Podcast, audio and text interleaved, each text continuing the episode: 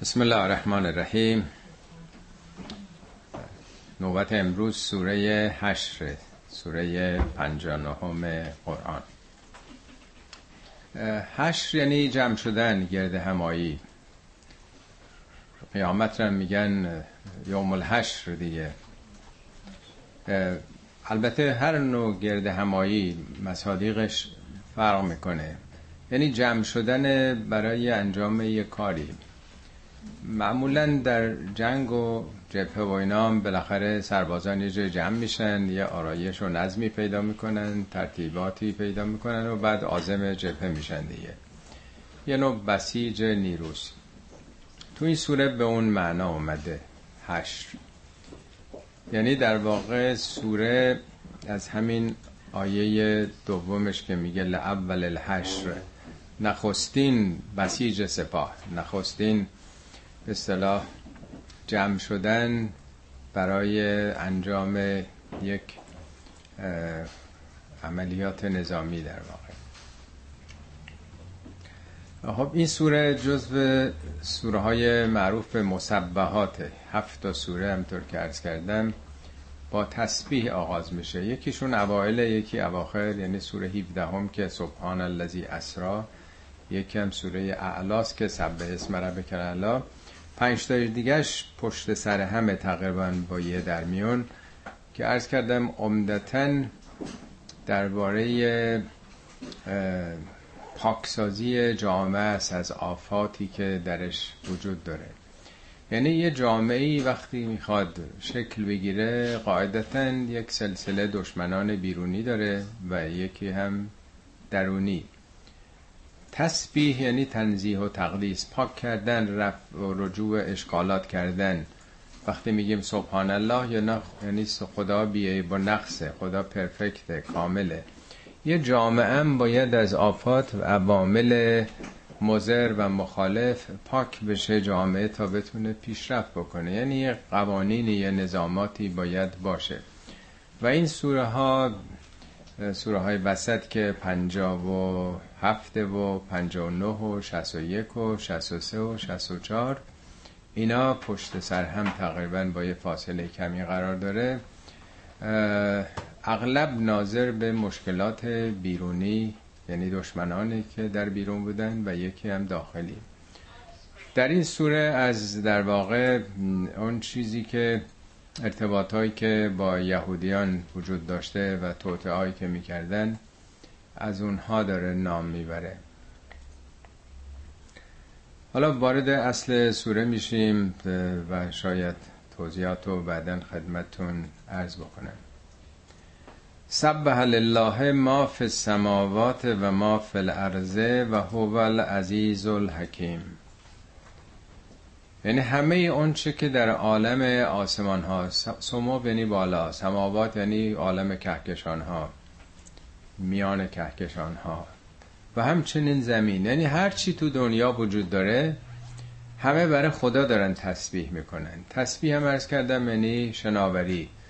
یعنی شناگرم سباهه میگن یا استخر میگن مسبح. یعنی در حال یه حرکتی. آدمم وقتی تو دریا شنا می‌کنه به یه مقصدی یه ساحلی می‌خواد بره نجات پیدا کنه اگر مثلا کشتیش غرق شده. یعنی همه جهان در حال حرکتن. میگه شمس و القمر کلون فی فلکن یسبحون. ماه و خورشید و ستاره همه در یه فلکی یه مداری دارن تسبیح می‌کنن. سباهه یعنی حرکت. میگه این پرنده هایی که می‌بینی دارن پرواز می‌کنن کلون قد علم صلاته و تسبیحه. همه صلاتشون و تسبیحشون رو بلدن. سلات یعنی روی کرد به چه هدفی میره؟ این پرنده های مهاجری که دارن میرن از کجا می‌فهمن کجا باید چند هزار مایل برن. ماهی هایی که تو دریا هستن لاک پشتا غیره. تسبیح هم اون کار مثبتی که تو جهان باید انجام بدن. هر موجودی در جهان داره یه نقشی ایفا می‌کنه. اون تسبیحشه. انسان یا هر موجودی دیگه. اون استعدادهای بالقوهی که خدا در وجود هر موجودی گذاشته وقتی به فعلیت در میاد تسبیح اونه. و اینا کسی ذکر نمیگه. سبحان الله نمیگه در عالم آسمان ها تسبیح عملی یعنی کار مثبت. بالاخره یه کاری آدم انجام بده. ابر و باد و مه و خورشید و فلک در کارن تا تو نانی به کفاری و به غفلت نخوری. همین میشه تسبیح. و هوول عزیز الحکیم عزیز نه به معنای فارسیش که دوست داشتنی باشه. عزیز یعنی ابرقدرت یعنی شکست ناپذیر. هر چیزی که بلندتر باشه مثل زمینی که بلند باشه آب هیچ وقت بر رو سلطه پیدا نمی‌کنه ازاز بهش میگن. عزیز مصر یعنی پادشاه مصر. مثل شاهنشاه که ما میگیم در عربیش میشه عزیز. پادشاه ها که قدرت اولن. در جهان یک قدرته یک نیروه. او اسمش عزیزه او شکست ناپذیره. از اونجایی که هر قدرتمندی هر کاری دلش بخواد می‌کنه معمولا در قرآن صفت حکیمم به دنبالش آورده. حکیم یعنی کارش محکمه مولای درزش نمیره اساسیه. حالا ترجمه بنده کردم فرزانه. فرزانه به آدم عالم حکیم دانا که کار بیخودی نمی‌کنه. یعنی خدا قدرتی نیست که تابع هیچ نظم و نظامی نباشه. همه کارش حساب شده است. پرفکته. خب از آیه بعد وارد اصل قضیه میشه. داستان در واقع کوچ دادن یکی از قبایل یهودی اطراف مدینه. خیلی مهمه که به شن نزول توجه بکنید چون ممکنه با میارای امروزی آدم دچار اشتباه بشه. پیامبر و مسلمان ها همینطور که می‌دونید سیزده سال در مکه بودند. زیر فشار و شکنجه و آزار بالاخره سال سیزده هم فرار کردن از اونجا. قبلا هم پیامبر در دو بار گروه رو فرستاده بودن به حبشه که جانشون نجات پیدا کنه و بالاخره شبانم پیامبر می‌خواستن بکشن. یادتون هست یه تاریخش هم خوندین. فرار می‌کنن از بیراهه و در اون قاره سور مخفی میشن و بالاخره میرن میرن تو مدینه. مدینه هم از قبل صحبت کرده بودن با یه کسانی از اون شهر اونا گفته بودن ما به شما جا میدیم پناه میدیم. مدینه هم قبلا اسمش یسرب بود. بعدا که پیامبر میرن اونجا اسمش میشه مدینه رسول شهر رسول. مدینه اصولا یعنی شهر معنای لغویش. خب حالا بعد از 13 سال رفتن توی مدینه که امنیتی پیدا کنن. اونجا هم دست از سرشون بر نداشتن. سال دوم جنگ بدر اتفاق افتاد. سال سوم جنگ احد اتفاق افتاد که یک چهارمشون کشته شدن مسلمان ها و بعدم جنگ احزاب که به جنگ خندق هم معروفه که دور مدینه رو خندق کندن که اینا نتونن حمله بکنن. احزاب یعنی تمام گروه های هم یهودیا و هم کفار قریش و همه قبایل دست جمعی می‌خواستن ریشه اینا رو بکنن. ده هزار نفر حمله کردن به این شهر که اینا سه هزار تا بیشتر نبودند که همشون رو در واقع بکشن یعنی پس اونجا امنیت نداشتن. حالا پیامبر اسلام که رفتن تو مدینه اولین کاری که کردن پیمان صلح با قبایل اطراف. از جمله سه تا قبیله مهم یهودی بودن که تو حاشیه شهر بودن به فاصله سه چهار مایل. یکیشون بنی نظیر بود یکی بنی قینقا و بنی قینقا قینقا در واقع.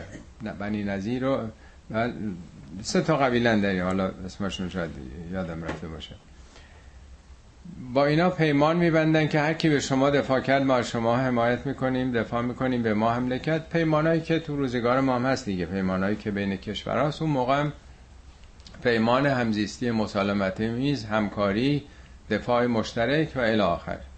به نام پیمان موادعه معروفه اینم هست. من اتفاقا متنشم پرینت گرفته بودم. بیارم براتون بخونم. متاسفانه به خاطر شناسنامه فراموش کردم. بله.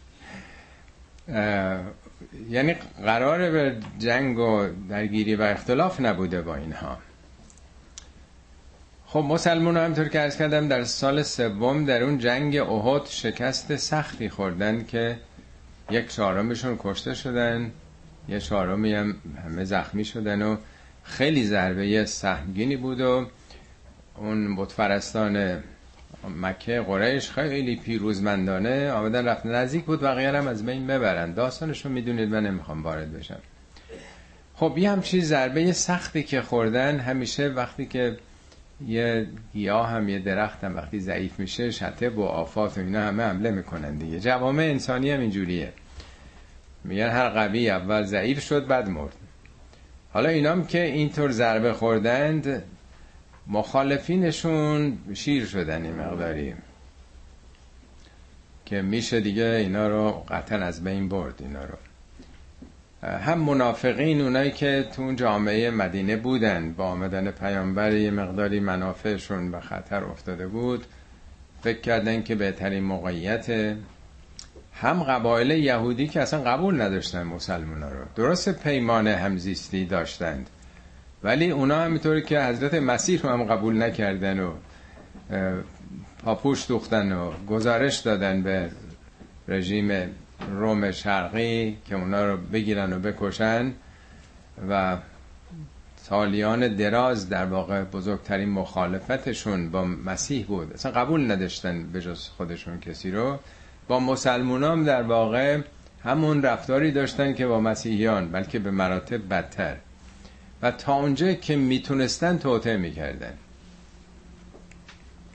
از جمله بعد از این شکست اینا را افتادن اینطور که در تاریخ نوشتن چل نفر از نمایندگانشون میرن مکه با اون مشرکین قریش صحبت می‌کنن که با همدستی اونا و قبایل دیگه ریشه مسلمان ها رو بکنن.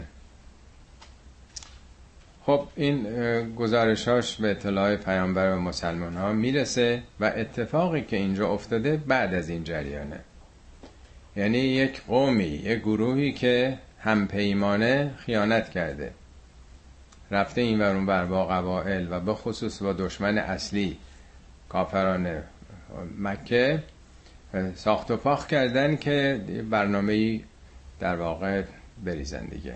توطعه کرده بودن خیانت کرده بودن. خب چیکار می‌شد کرد البته روزگار ما خب خیلی فرق می‌کنه. اوضاع احوال عوض شده. ولی تو شبه جزیره عربستان که یه سری قبایلن کنار هم دارن زندگی می‌کنن چطوری می‌تونن در واقع همدیگر رو تحمل بکنن؟ اگر چنین توطعه های باشه. نمی‌تونن به سازمان ملل گزارش بدن به شورای امنیت شکایت بکنن به دادگاه لاهه شکایت بکنن.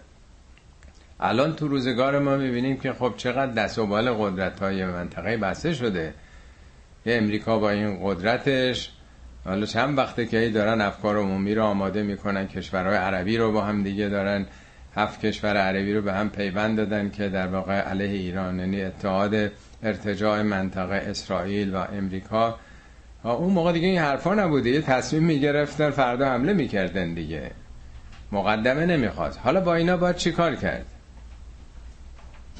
اتفاقی که افتاده این آیه در اون مورد هست در واقع خیانت یک قوم همپیمان اونم خیانتی که به بود و نبودشون به هستی مسلمان ها ارتباط پیدا می‌کرد. یهودی ها همه قله های خیلی محکمی اونجا داشتن. تا چندین سال پیش که مکه مشرف شد بودی یکی از دوستان چون ممنوع هم هست نمیشه اونا رو دید. یه پول زیادی داده بود به یه راننده ای برده بود خیبر و بعضی از این قله ها چون اونجا دیگه یخبندون و این حرفام نیست قله های سنگی سالم هم مونده حتی برای این دوره. البته اینا خیلی نزدیک مدینه بودن. از کردم سه چهار مایلی هم بیشتر نبوده. خب اینا هم خیلی مسلح بودن باسواد بودن اهل کتاب بودن خیلی ثروتمند بودن قدرتی اونا بودن. مسلمونا که تا چند سال قبلش پرست و مشرک بودن سوادم نداشتن. یعنی قوم نوپا بودن تازه بودن. اینا با یک انگیزه ایمانی حالا راه افتاده بودن. ولی اونا خیلی اعتبار داشتن و قله های نظامی بسیار مستحکمی. حالا مسلمان ها اول الحشر میان اینجا رو معاصره می‌کنه چرا خیانت کردین؟ در اعتراض به این خیانتشون.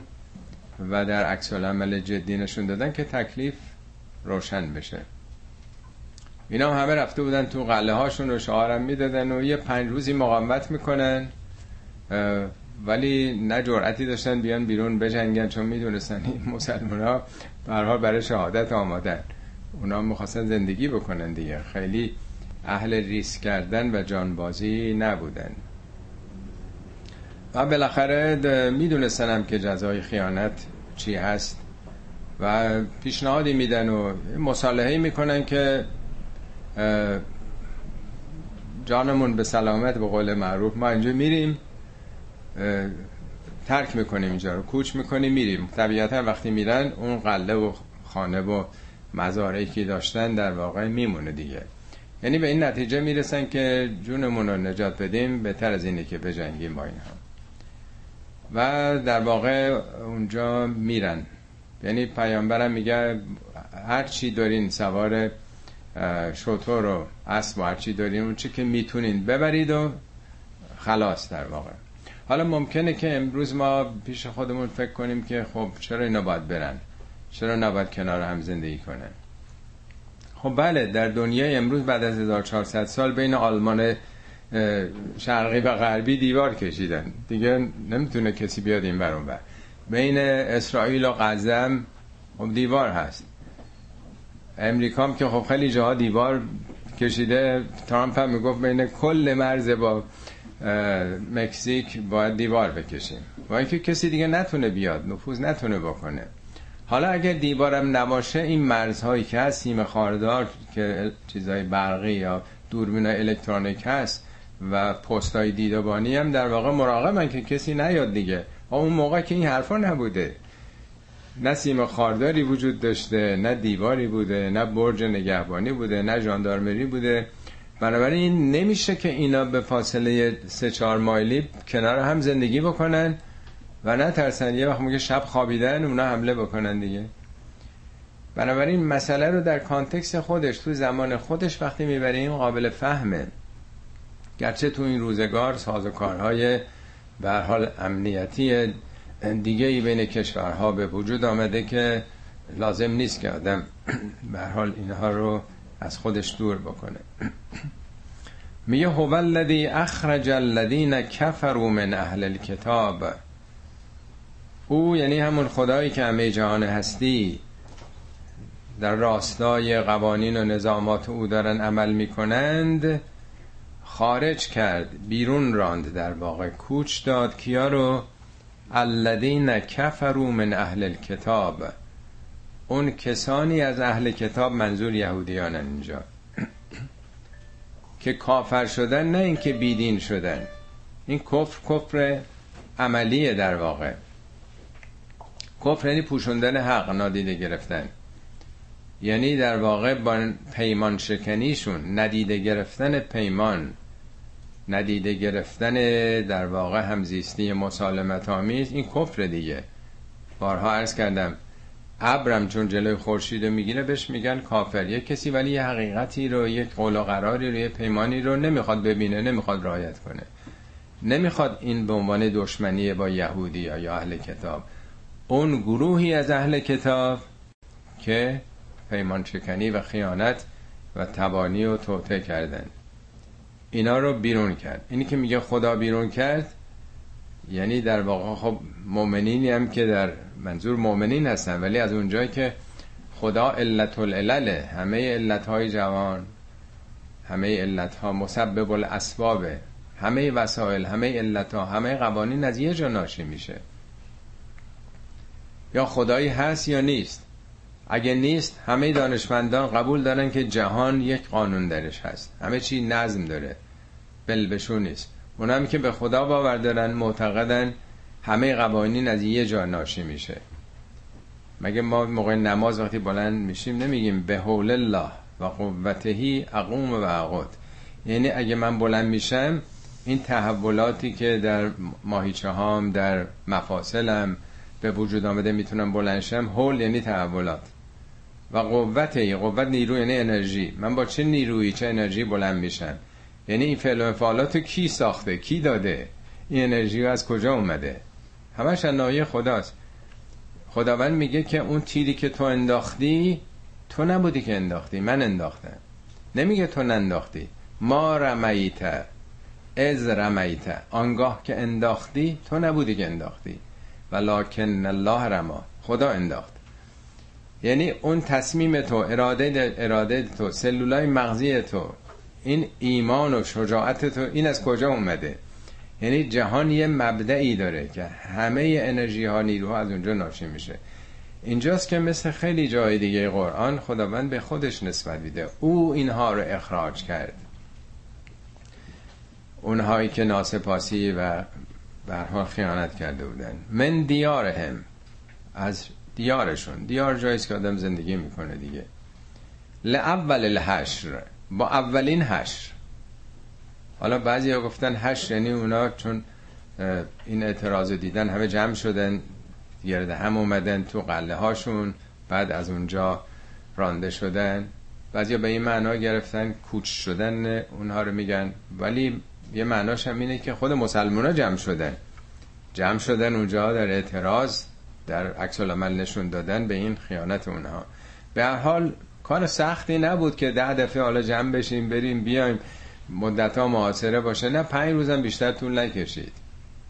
با اولین بسیج نیرو با اولین اقدام نظامی اینا با اون همه تجهیزاتشون تجهیزات جنگیشون قله های نظامیشون اینا رفتن از اونجا.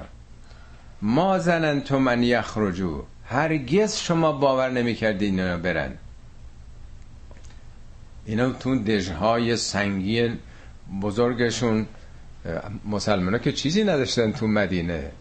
استحکامات نظامی نداشتن. ولی اینا پشت اون دژها و باروها بودن قله ها اصلا باور نمی‌کردی اینا از اینجا تکون بخورن.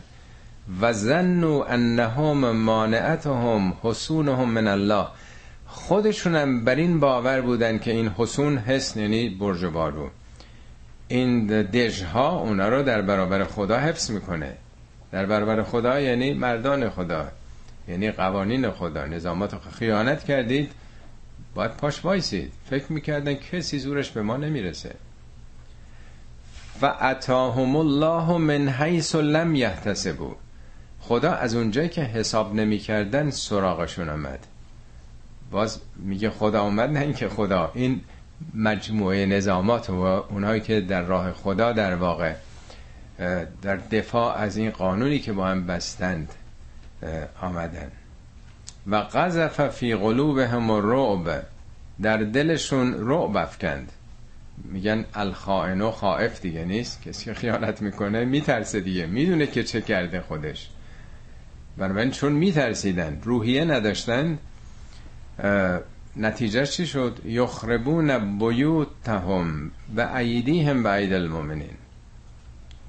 خانه هاشونو حالا خانه بیشتر همون دژ و البته توی این قله ها مثل ارگ بم خانه ها اینا هست دیگه با دست خودشون و با دست مؤمنین خراب می‌کردن. حالا میگن این به دست خودشون یعنی می‌خواستن سالم دست متلونا نیفته. حالا که ما می‌خوایم بریم بذار خراب کنیم سقفا و در دیوارا رو. هر چی رو می‌تونیم که چیزی به اونا نرسه. البته منظور تنها خراب کردن خانه هم نیست این یه اصطلاحه. میگن فلانی دستی دستی خودشو به بدبختی انداخته. بعضی وقتا عمل کرده خود آدمه که موجب در واقع بدبختی خودش میشه. یا دیگران علیه خودش میشورونه. یه بار عرض کردم در اون آستانه انقلاب هنوز انقلاب نشده بود یه پنج شیش ماه مونده بود. نمی‌دونستند که خبرنگارهای خارجی که از کجا داره انقلاب اداره میشه کیه؟ یه مصاحبه ای با مرحوم پدر یکیشون کرد خبرنگار لوموند بود فکر می‌کنم. گفت رهبر انقلاب کیه؟ هنوز آقای خمینی هم خیلی شناخته شده نبود. ایشون گفتن علا حضرت همایونی. خیلی تعجب که میگم رهبر انقلاب. گفتم بله ایشون به جایی که به حال این مشکلات و چیزا که اتفاق افتاده پاسخگو باشن با سرکوب ولی 17 شهریور اتفاق افتاده بود تبریز اصفهان یا تونه پشت سر هم شهرها یا اتفاقاتی که میافتاد یا اونچه که تو ساواک انجام شده بود. یعنی خود او با این رفتارهاش داره مردم عصبانی می‌کنه آسی می‌کنه.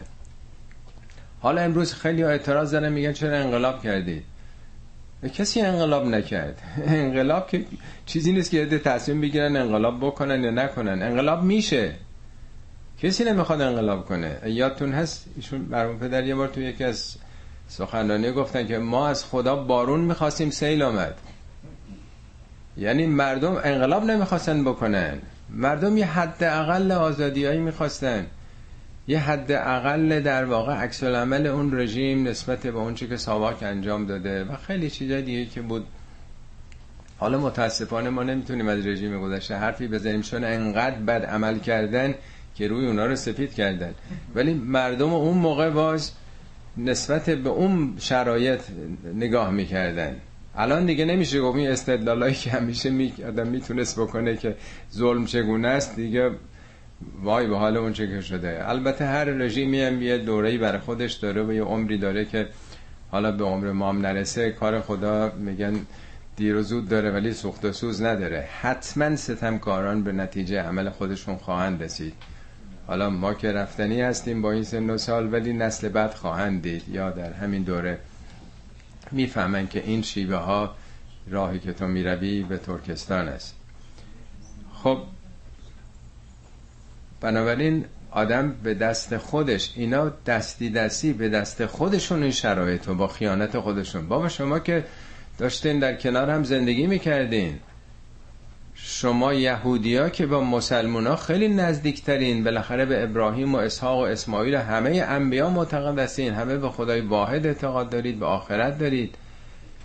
اینا رفتن پیش اونا تو قرآن هم میگه که گفتن که هاولائه اهدا ما شماها نزدیکترین راه درستترین اهدا سبیلن. یعنی مشرکین بت پرست مکه رو ترجیح می‌دادن به مسلمان ها به اونا می‌گفتن که شما خیلی راه و زندگی و منطق و افکارتون بهتره. از کجا ناشی میشه همین تعصبات مذهبی قومی که فقط خود رو ببینن؟ اون رقبای یا کسانی که به حال در یک کلیاتی اشتراک آرمان دارن. همیشه همین حالت هست. ارز کردم با مسیحیام همین حالت رو داشتن. بعد میگه فعتبرو یا اول الابصار. عبرت بگیرید ای اول الابصار. ای کسانی که بصیرت دارید اندیشه و شناخت دارید عبرت بگیرید. یعنی به زواهر نگاه نکنید. چون درون پوک میریزه. همیشه در طول تاریخ این قدرت های زمانه هستند در واقع. حالا می‌بینیم که مسلمان ها ضعیف شدند. البته خیلی از اون یهودی اعتراض می‌کنن که چه خیانتی مسلمان ها کردن چه ستمی کردن که قبیله بنی نظیر رو اخراج کردن. خب اونا خیانت کرده بودن توطئه و تبانی کرده بودن.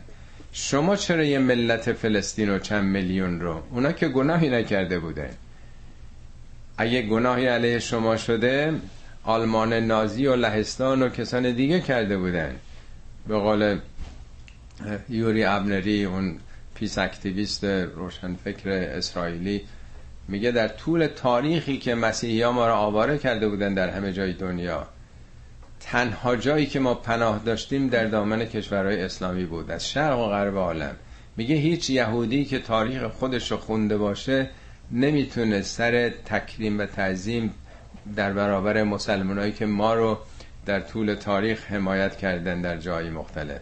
خب مسلمان ها چه گناهی داشتن که یه ملت فلسطین رو شما آواره کردین به این روزگار انداختینشون؟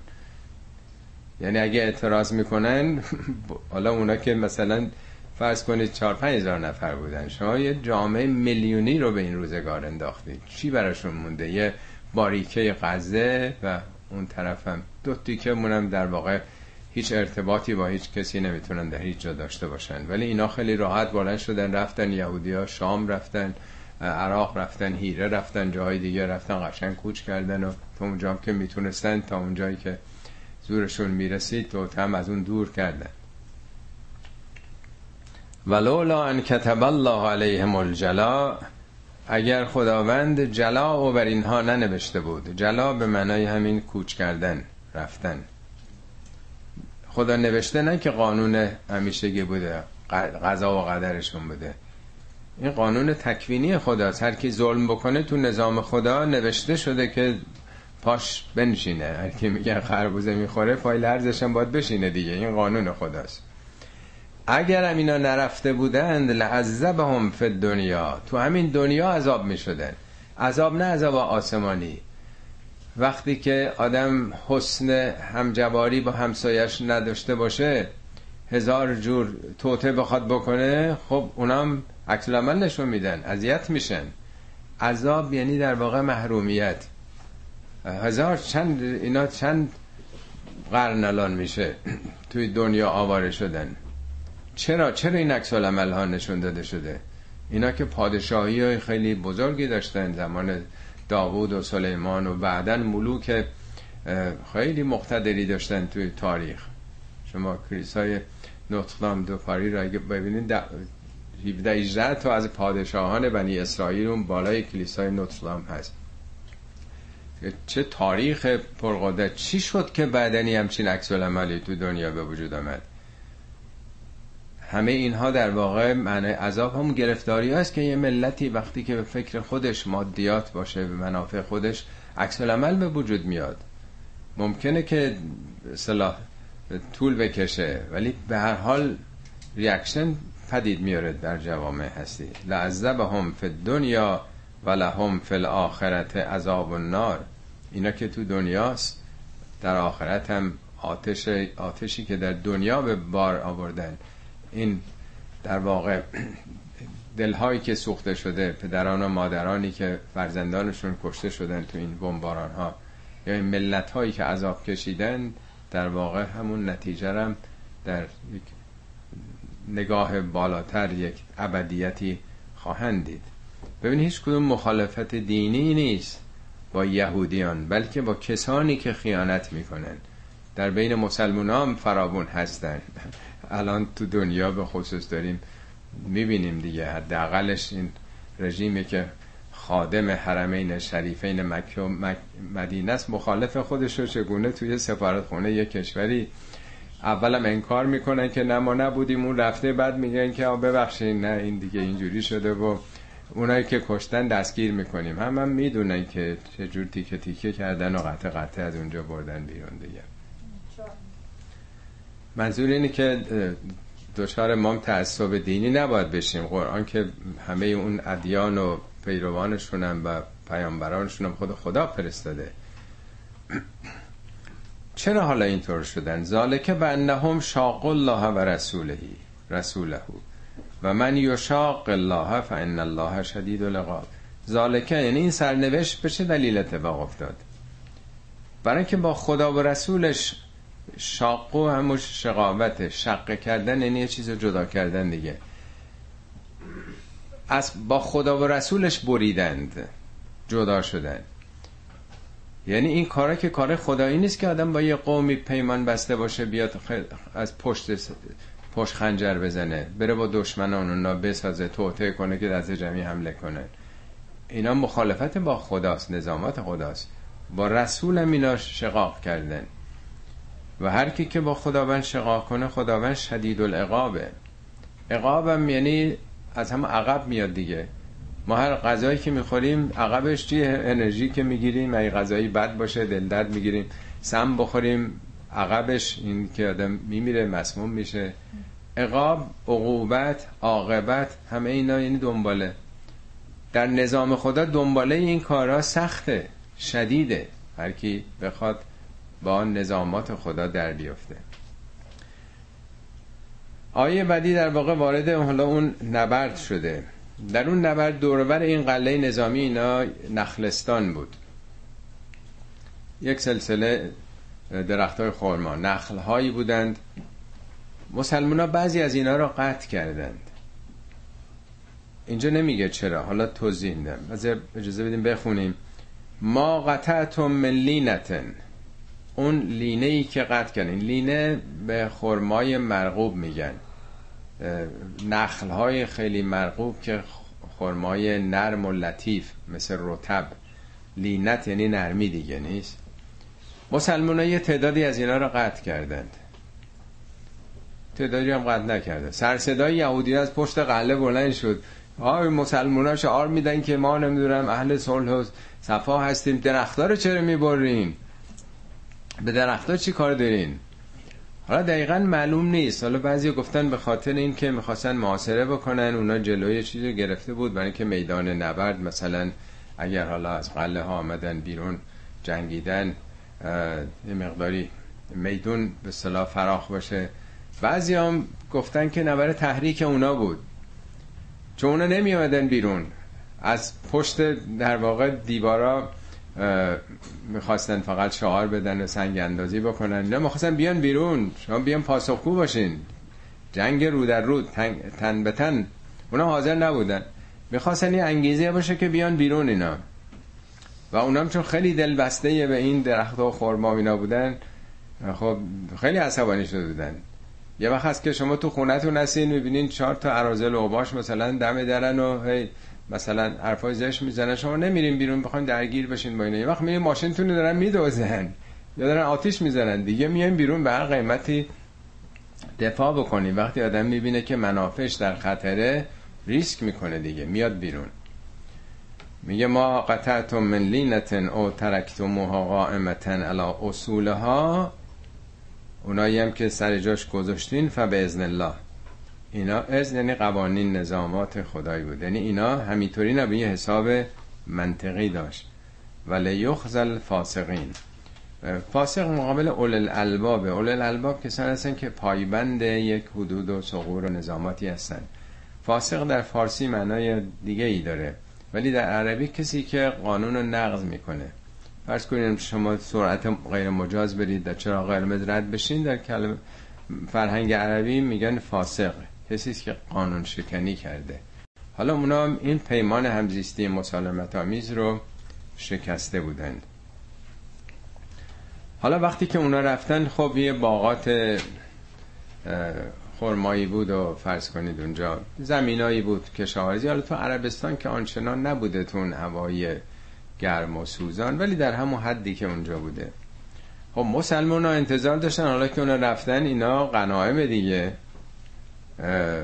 ما اینا رو بین خودمون تقسیم بکنیم. اینا که رفتن این زمین ها رو حالا قسمت کنیم.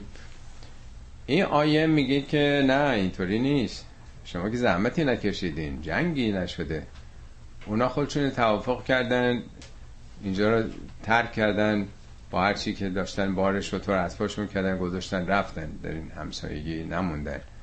شما زحمتی نکشیدین مجاهدتی نکردین. مفخوری ممنوعه تو اسلام.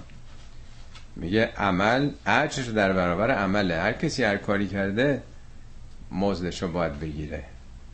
هیچ در واقع اجرتی بدون کار در نظام اسلام نیست. حتی یادم چند وقت پیش میخوندم. میگه اگه یه سیادی که داره تو دریا میره برای ماهیگیری اگه یه ماهی از آب بپره توی قایقش اون براش حلال نیست. اون باید بندازه توها چیزی که خودش زحمت کشیده. یعنی اگه آدم این رو در واقع تمرین بکنه در ازای چیزی که زحمت نکشیده منافع رو نپذیره. چقدر فرق می‌کنه جامعه؟ اگه واقعا این همگانی بشه چقدر مهمه که در واقع دستمزد به اندازه کار باشه؟ میگه این چیزایی که مثلا مونده بود وقتی اونا رفتن این به رسول نزید نمیگه به محمد. رسول یعنی در واقع رهبر جامعه کسی که مدیریت داره می‌کنه فرمانده است. میگه ما افا الله علی رسوله منهم آنچه که از خداوند در واقع به شما رسید فما اوجفتم علیه من خیل ولا رکاب شما که اسبی نتاخته بودید اوجفتم یعنی تاختن اسب و من خیل خیل یعنی اسب ولا رکاب رکابم به شطور میگن مثلا راکب کسی که سوار مرکوب دیگه. یعنی شما نه اسبی تاخته بودید نه شطوری زحمت نکشیده بودید. ولکن الله یسلط رسله علی من یشا خداوندی که رسولانش رو پیامبرانش رو طبق مشیتی پیروز می‌کنه موفق می‌کنه مسلط می‌کنه بر دشمنان.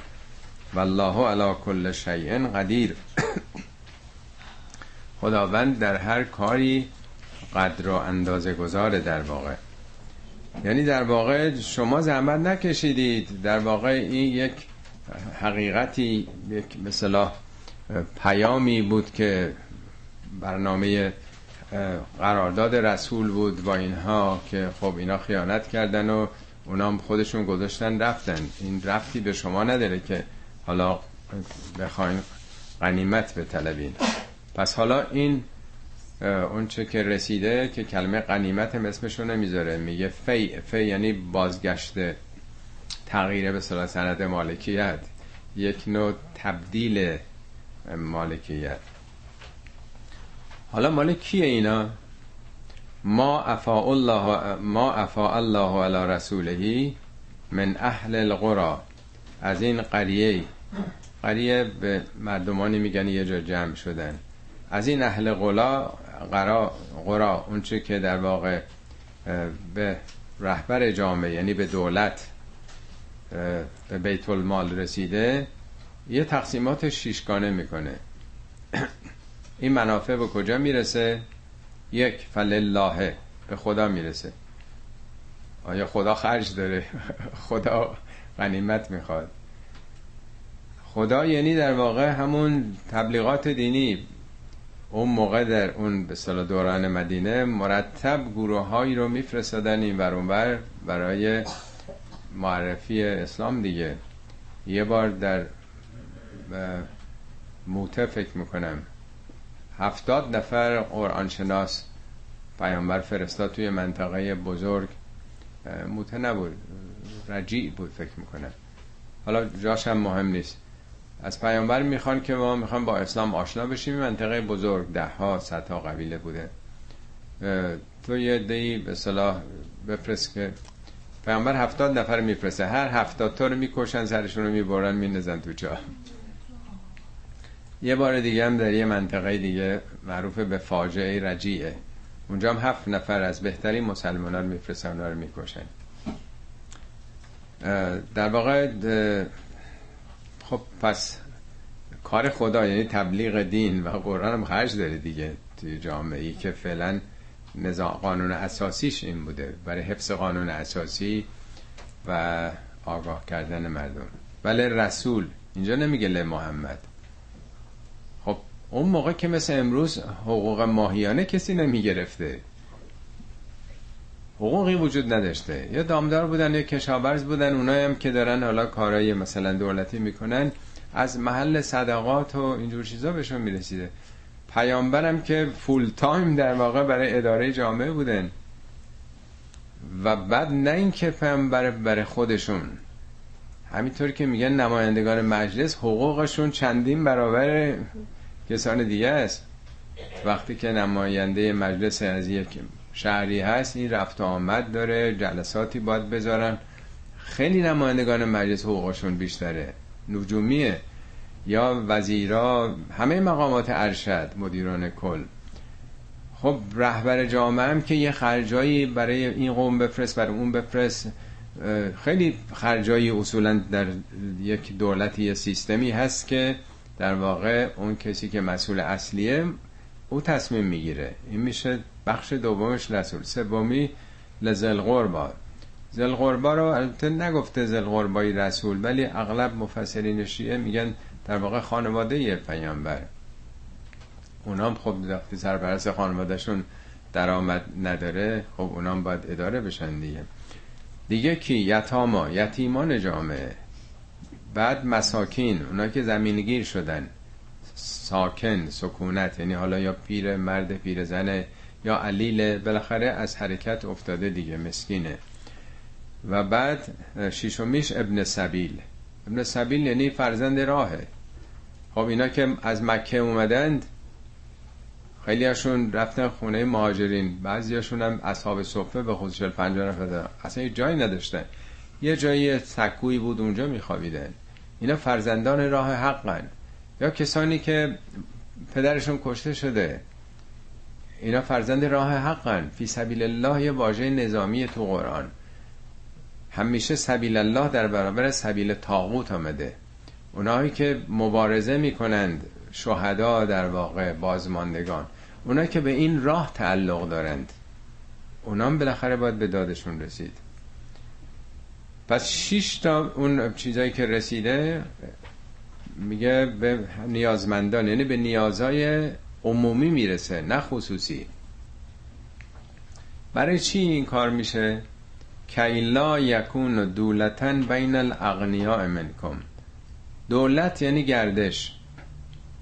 کلمه دولت که ما میگیم دولت ایران دولت امریکا برای اینکه دائما عوض میشه. البته بگذاریم من مملکت ما که ظاهرا عوض شدنی نیست. ولی دولت یعنی باید بگرده دیگه. دولت باید بگرده. میگن این میز بگذرد. میز بگذرد پشت میز که نیستن برای همیشه. بنابراین گردش قدرت میگه تلکل ایام نداولها بین ناس این روزگار دست به دست داره میگرده. همه یه چند سبایی داریم میایم تو این نمایشنامه و یه بازیایی می‌کنیم و میریم دیگه. یه مدت کمی روی خاکیم. بعد میریم پایین دیگه. نوبتیه دیگه در واقع. گردش پولم میگه برای اینکه این اغنیا نگرده. پول همیشه پیش ثروتمنده بخواد بگرده.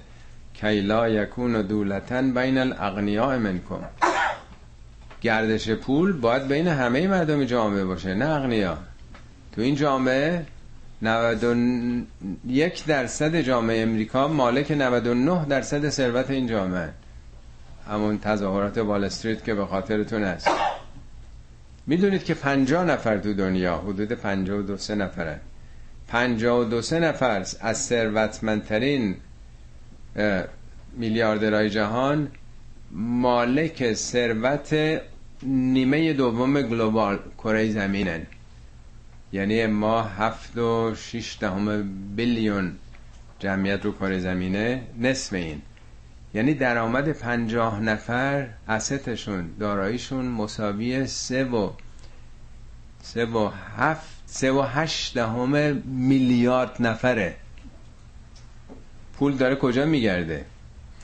شرکت های بانک ها شرکت های دارویی شرکت های بیمه اسلحه سازی نفتی ها طبیعتا پول هر جا باشه سیاست هم, هم اونجاست می‌خرن. چرا تو امریکا بجز از حزب دموکرات و جمهور کسی نمی‌تونه کاندید بشه؟ یعنی میشن ولی هیچ وقت به جایی نمی‌رسن. برای اینکه پول ندارن. اونایی که باید کمک کنن پولای میلیونی بکنن که بتونن تبلیغ بکنن کسی بهشون نمی‌تونه کمک بکنه. فقط از این دو طریقن. پس سیاست رو همون وقت همون پول داره تعیین می‌کنن اونایی که همه کارن سیاست هم در اختیار اونهاست بنابراین میگه حالا که اینطوره و ما آتاکم الرسول فخذوه.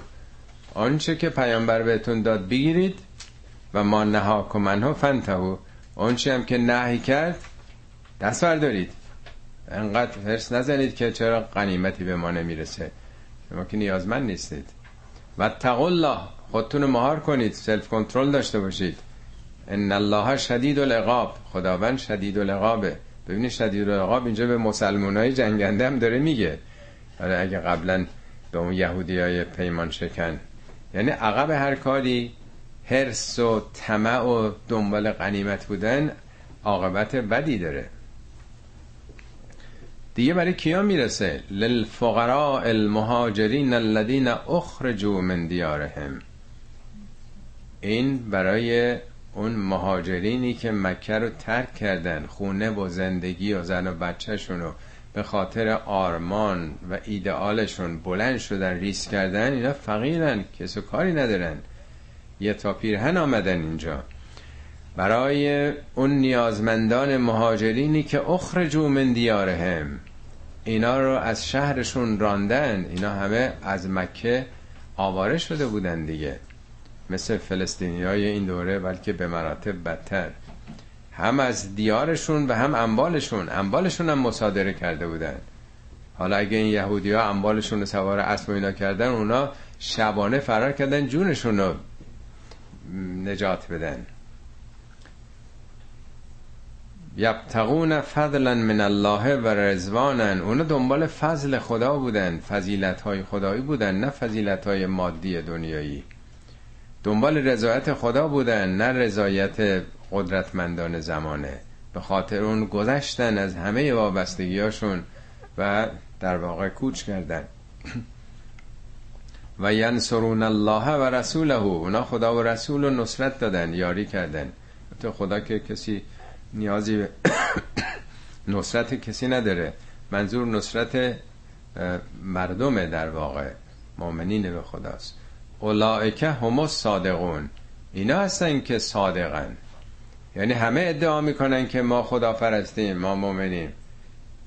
ولی اینا نشون دادن که راست میگن. از همه چیشون گذشتن. از شهر و دیار و دوست و آشنا و زن و بچه و همه چی گذشتن به خاطر آرمانی که دنبالش بودن حقیقتی که بهش پایبند بودن. همه چی رو ریس کردن. اینا صادقن. یا آیه در قرآن هست میگه من المؤمنین برخی از مؤمنین رجال صدقو ما آهد الله علیه. بر عهدی که با خدا بستند صدقو یعنی صداقت ورزیدن. چجوری؟ من هم من غذا نحوه. شهید شدن جانشون رو دادن. و من هم من ینتظر یه ده منتظرن. یعنی از همه چیشون گذشتن. میگه اینا صادقن. اینا این وسط معامله نکردن. تنها اینا نیستن. تو این سه تا که اینجا سه گروه رو معرفی کرده. اول اون مهاجرینی که از جان و مالشون گذشتند. آیه دوم کسانی که یاری کردند. والذین تبو و الدار و ایمان اون کسانی که تبو یعنی جا دادن اسکان دادن مکان دادن در واقع. دار یعنی خانه یعنی هم خانه دادن و هم به ایمان لانه دادن. مثل یه آشیانه لانه ای که یه پرنده حالا میره اونجا جوجه می‌ذاره و جوجه بالنده میشه و پرواز می‌کنه دیگه نیست؟ مسلمان ها که جا نداشتن زیر شکنجه و فشار آزار بودن. میگه من قبلهم قبلا وقتی که مسلمان زیر شکنجه و آزار بودن چند نفر از این مردم مدینه که قبلا اسمش بود یسره برز کردم اینا مخفیانه میان در مکه با پیامبر تماس می‌گیرن. میگن ما اونجا اختلاف داریم. دو تا قبیله هستیم که ده چندین سال دهه هاست که با هم میجنگیم. قبیله اوس و خزرج. خسته شدیم. انقدر از همدیه کشتیم. تو که آدم معنوی هستی تو که آدم خدایی هستی می‌تونی بیای شهر ما بین ما صلح جاری بکنی. ما راش دیدیم ما جا میدیم بهت. ما پناه بد میدیم. شماها بیایید اونجا شماها که دنبال خدا و معنویات هستی. و اونم ایمان میارن به اسلام. همینجوری که جرات نداشتن بیان. میکشتنشون مشرکین. ایام حج می آمدن ایام حج همه مشرکین بود پرست از همه جا می آمدن دو بار در یه محل پشت کوها به نام عقبه با پیامبر مخفیانه ملاقات می‌کنن. بار دوم سیزده نفر یا 17 نفر اومده بودن از مدینه. اونجا پیمان میبندن با پیامبر. تو اگر بیای ما نصرت میدیم. جا میدیم بهتون. بنابراین قبلا پیامبر رو بعده اینها در واقع حساب باز کرده بوده. بنابراین سال سیزدهم که فرار می‌کنن از اونجا می‌دونستن که یه دی حامی دارند اونجا. هوادار و موافق هستن پس اینا قبلا وقتی که آمدن تو اونجا مسلمان ها همه با خودشون شریک کردن اینا رو تو زندگی. پیامبرم یک مجاهد و یک انصار دستاشون رو تو دست هم گذاشت. عقد اخوت. این شما برادرین دیگه با هم دیگه. حالا این آیه هم داره راجع به اونا صحبت می‌کنه. والذین و الدار و ایمان اون کسانی که خانه دادند پناه دادند به آوارگان و برای ایمان یه جایگاهی دادن تو مکه که ایمان جایی نداشت که رشد بکنه. از قبل در واقع اینا رو داده بودن. یحبون من هاجر الیهم. اینا دوست داشتن کسانی که به سوی اونا هجرت کنن. نه اینکه بگن حالا پیامبر گفته اسلام گفته کاش که اینا زودتر برن شهرشون کنده بشه. نه با اشتیاق و علاقه استقبال کردن از آمدن اینها. ولا یجدون فی صدورهم حاجتا مما اوتو. در آنچه که دادند در آنچه که می‌دادند در دلشون در سینهشون احساس حاجت و نیازی نبود. که حالا دادیم ما کاش که نمی‌دادیم. حیف شد من این دست رخت خوابو مثلا خودم داشتم مثلا اینقدر خریده بودم.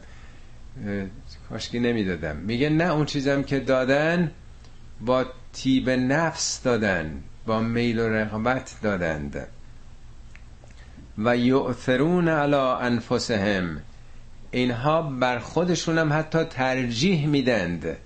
خیلی جالبه ها که مهمون بر آدم بیاد آدم ترجیح بده اون فرض کنید لباسایی که می‌خواد بده یا جای خوابی که می‌خواد به او اختصاص بده یا غذا. این خودش یک انسانیت بالایی است که یوسرونن ایثارگرانه بر اونها می‌دادن. ولو کان بهم خصاستون اگرچه چیز خصوصی خودش بود. خصاصه رو به معنای بعضی گفتن فقر و نیاز. حالا به هر دو معنا بگیریم. اگرچه فقیرم بودن اگرچه بسیارم نیازمند بودن. یا به معنای خصوصی بگیریم یعنی با این خصوصی من خودشه فقط. یه دونم بیشتر نداره. با این حال اینها رو به این مهاجرین دادن. اینا درسه برای امروز ما هم هست. این همه مهاجرت از سوریه از نمی‌دونم قبلا بوسنیا این بر اون بر خیلی مهاجرت می‌کنن. لازم هم نیست حتما مسلمونم بشن. که انسان بالاخره از خونه زندگیش دور شده. چقدر واقعا تو این دوره ما مسلمان اصلا به فکر مهاجران هستیم جلسه گذشته آقای یاسمن یا آقای یوسف همین گزارش دادن. راجع به روهینگیا 650 هزار نفر الان آوارن اونجا. 650 هزار نفر در بدترین شرایط ممکن اینا رو آواره کردن از خونه زندگیشون. کجام رفتن؟ تو فقیرترین کشور اسلامی. پاکستان شرقی چی میگن؟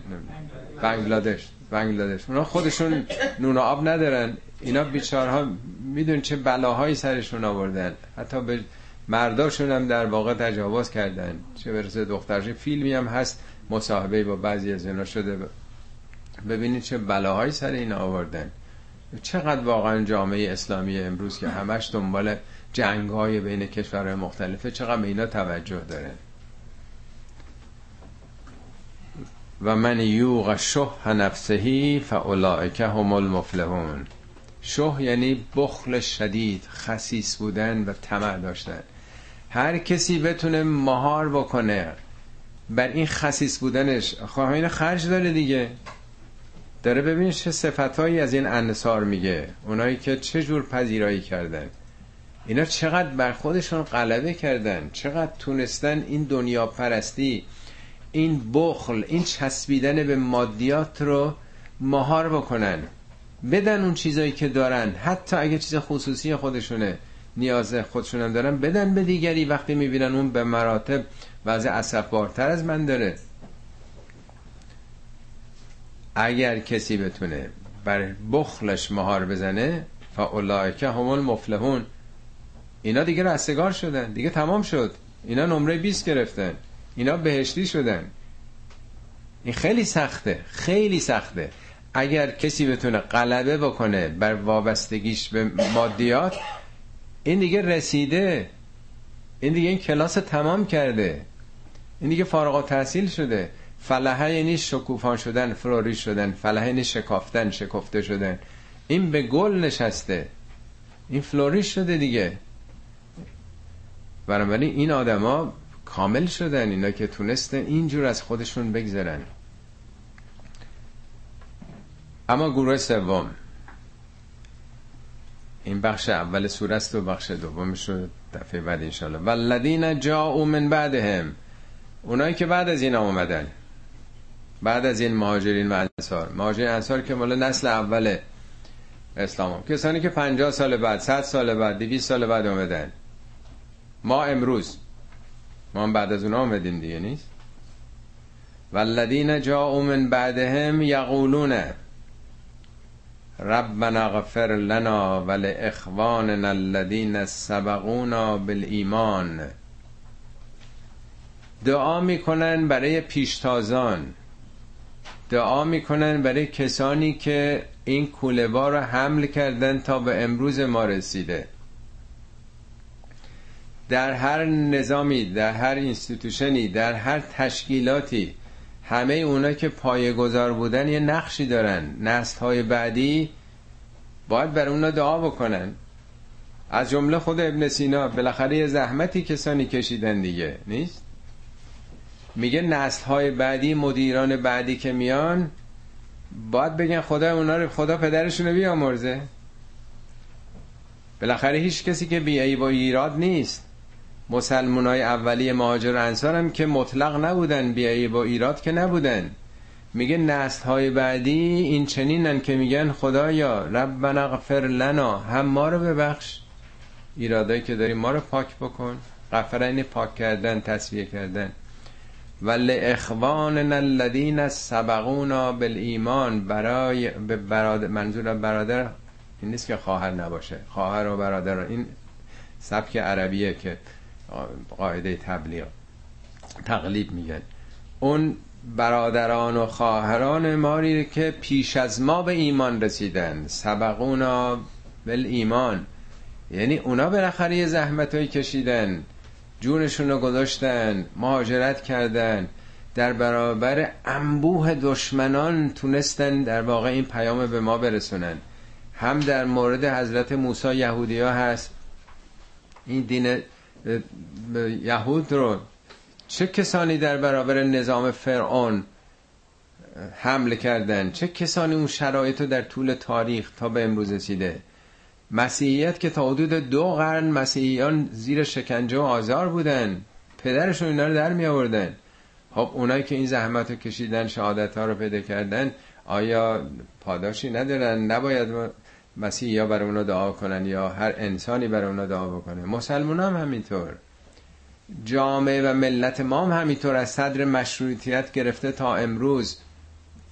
خونهایی که ریخته شده زندانیایی که رفتن زحماتی که کشیدن. میگه همیشه برای پیشتازان خودتون پیشگامان خودتون دعا بکنید که خدا در واقع اونا رو بیامرزه. ولا تجعل فی قلوبنا قلا الذین آمنو خدایا در دل ما هیچ دشمنی نسبت به اونا قرار نده. ربنا انک رعوف رحیم. خدایا تو رعوف و رحیمی یعنی ما رو هم رعوف و رحیم بکن. ما جزو اون والذین جاءوا بعدهم هستیم. آیا هرگز گفتیم که خدایا اون پیشتازان و مهاجرین و انصار و اصحاب بدر و همه اونایی که زحمت کشیدن بیامرز؟ یا تو کتاب دعاهامون اول و ثانی و سالس فوش به اونا داریم میدیم. این الان هفت کشورهای نمی‌دونم با هم متحد شدن با تکیه به ولایت امریکا و اسرائیل. علیه حالا این طرف. این برم متحد شده با روسیه با نمی‌دونم این برم همه متحد شدیم با کیا؟ با دشمنان اسلام. به جون هم افتادیم. این همه کانال های تلویزیونی که فوش به هم دارن میدن شی و سنی این در ارتباط با این آیه است. یه جایی توی کتاب ابو نعیم اصفهانی میخوندم. نوشته بود که یکی خدمت امام سجاد امام چهارم شیعیان می‌رسه بدگویی می‌کنه از خلفا. میگن تو جز مهاجرین انصاری میگه نه. میگه من شهادت میدم جز تابعینم نیستی. چون تابعین قرآن میگه بر اونا دعا می‌کنن. تو پس نشون میده جز اونا هم نیستی.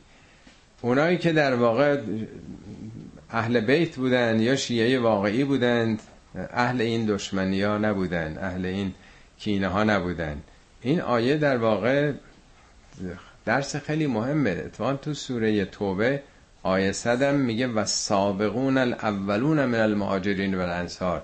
اون مهاجرین و انصار پیشتاز اولیه و الذین اتبعوهم به احسانن. اونایی که تابع اونا بودن با احسان یعنی با نیکوکاری دنبال اون بودن. رضی الله عنهم و رضوان. هم خدا ازشون راضیه و هم اونا از خدا راضی است.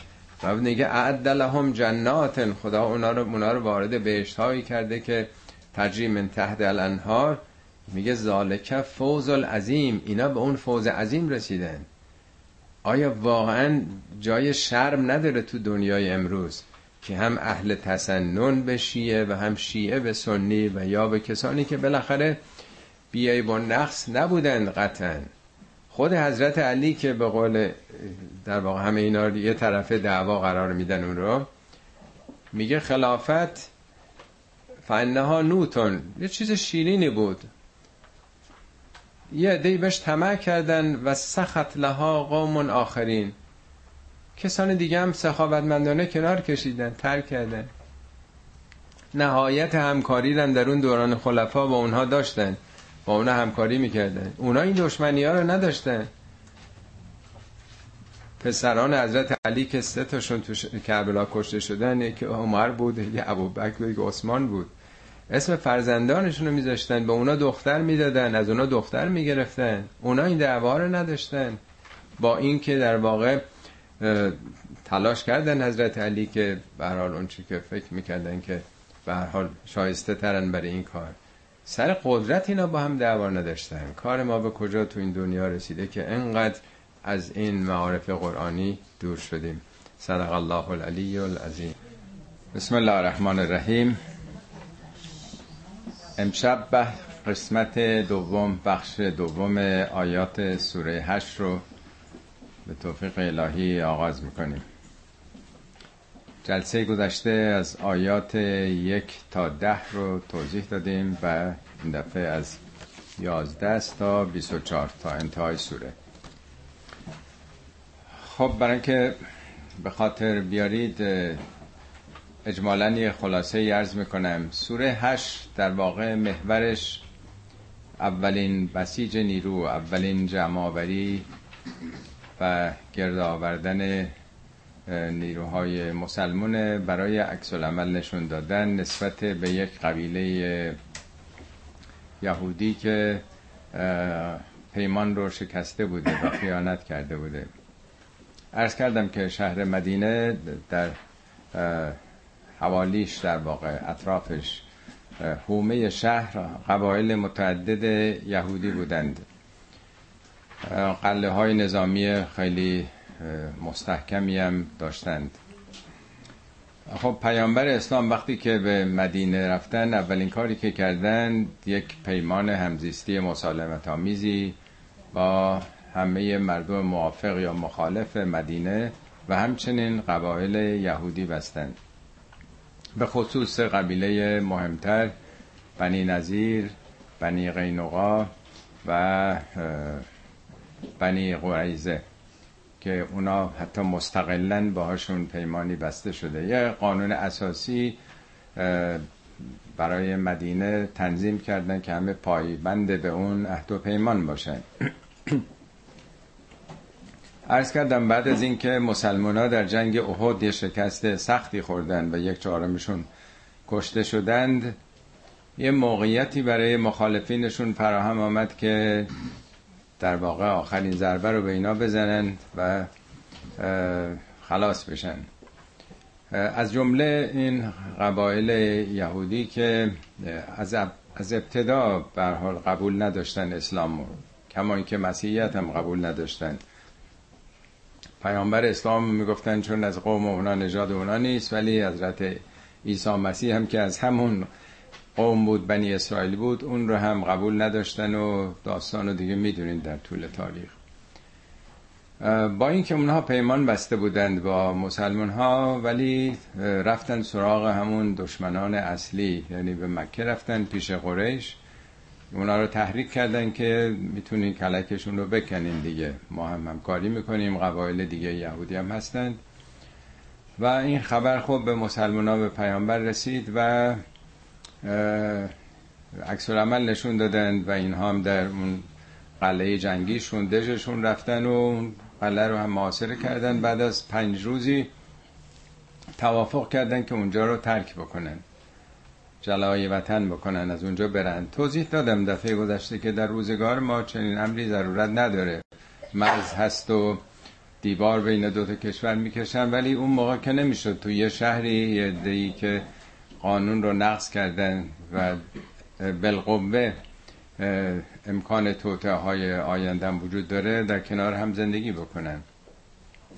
در واقع اموالشون رو برداشتن سوار شطور و اسبایی کرده رفتن و بر حال اون خانه هایی که تخریبم کرده بودن و قلعهشون موند. در اون سوره هفت گروه رو معرفی می‌کنه. یک خود اینا با عمل کردشون. دوم اون غنیمت طلبان. این سال دهم این آیات دهم هجرت نازل شده. طبیعتا اون مسلمانایی که توی اون دوره دیگه هستن دیگه خیلی هاشون همینجوری رئیس قبیله آمده مسلمون شده هزار نفر پشت سرش آمدن مسلمون شدن اینا با اون مسلمانای دوران سختی در دوران مکه که زیر فشار و آزار و شکنجه بودن زمین تا آسمون فرق دارن. طبیعتا دیگه سیل جمعیت آمده مسلمون شدن. بوتها شکسته شده همه شبه جزیره در سال دهم هجرت دیگه آمدن پذیرفتن این آینو ولی اون تربیت دینی اون فرهنگ رو فاقد هستند. طبیعتا دنبال غنیمت بودن. انتظار داشتن که از اون غنایم چیزی به اینها برسه که میگه نه این غنایم شما که زحمتی نکشید. اونا رفتند اونچه مونده اینا برای محرومین جامعه هستش. حالا با جزئیات تقسیماتش رو جلسه گذشته خوندیم. این گروه دوم بود. گروه سوم اون مهاجرینی که هر آنچه داشتن در مکه گذاشتند دست تنها به نهایت تنگ دستی و فقر به خاطر عقیده و آرمانشون هجرت کردن رفتن به مدینه. این گروه سوم. گروه چهارم انصار. اون مردم مدینه که از قبل زمین سازی کردند آماده کردند اینا رو استقبال کردند. اینها رو رابطه برادری با هم بستن در خانه خودشون بردن حتی چیزهای خصوصی خودشون رو در اختیار اینها گذاشتن. از مهمان نوازی و ایثار اونها خیلی سخن گفته. گروه پنجم تابعین کسانی که بعد از اونها اومدند پیوستند به این جریان. یعنی اون گروه اول مهاجرین انصار پیشتازان بودند پیشگامان بودند. گروه بعدی کسانی که حالا پیوستن هر جنبشی هر نهزتی هر جریانی بالاخره یک پیشقرابلانی داره یه دی که بعدا میپیوندن.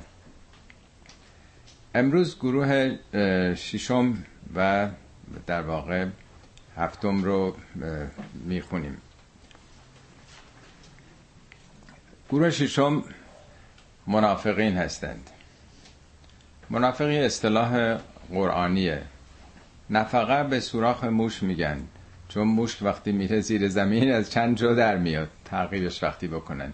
سر راست نیست. چند چهره است. دروه. نقش بازی می‌کنه. ماسک به چهره می‌زنه. این در واقع نشون دهنده چهره انسانهایی هستن که رو راست نیستن صادق نیستن فرصت طلبن. خیلی احتیاج به توضیح نداره. ما حداقل بعد از انقلاب شاهد بودیم که وقتی که به حال انقلابی به پیروزی می‌رسه آدمای فرصت طلب چگونه انقلابی تر از انقلابیون میشن؟ ریش می‌ذارن تصویر دست می‌گیرن. برای اینکه دیگه عوض شده. باید نون به نرخ روز خورد دیگه. این آدمای فرصت طلبن. رژیم سلطنتی باشه. اینا شاب پرسترینن اسلامی باشه از همه مذهبی ترن. رژیم کمونیستی باشه اینا مارکسیست لنینیست هستن و از همه دو آتشه تر. اینا رو داره حالا توضیح میده. فکر می‌کنم جلسه گذشته اینا مرز کردن وقتی پیامبر به مدینه رفتند و اون مردم از قبل زمین سازی شده بود بعد اسلام آوردن دو تا قبیله بودن که با هم می جنگیدن تو مدینه سالیان دراز.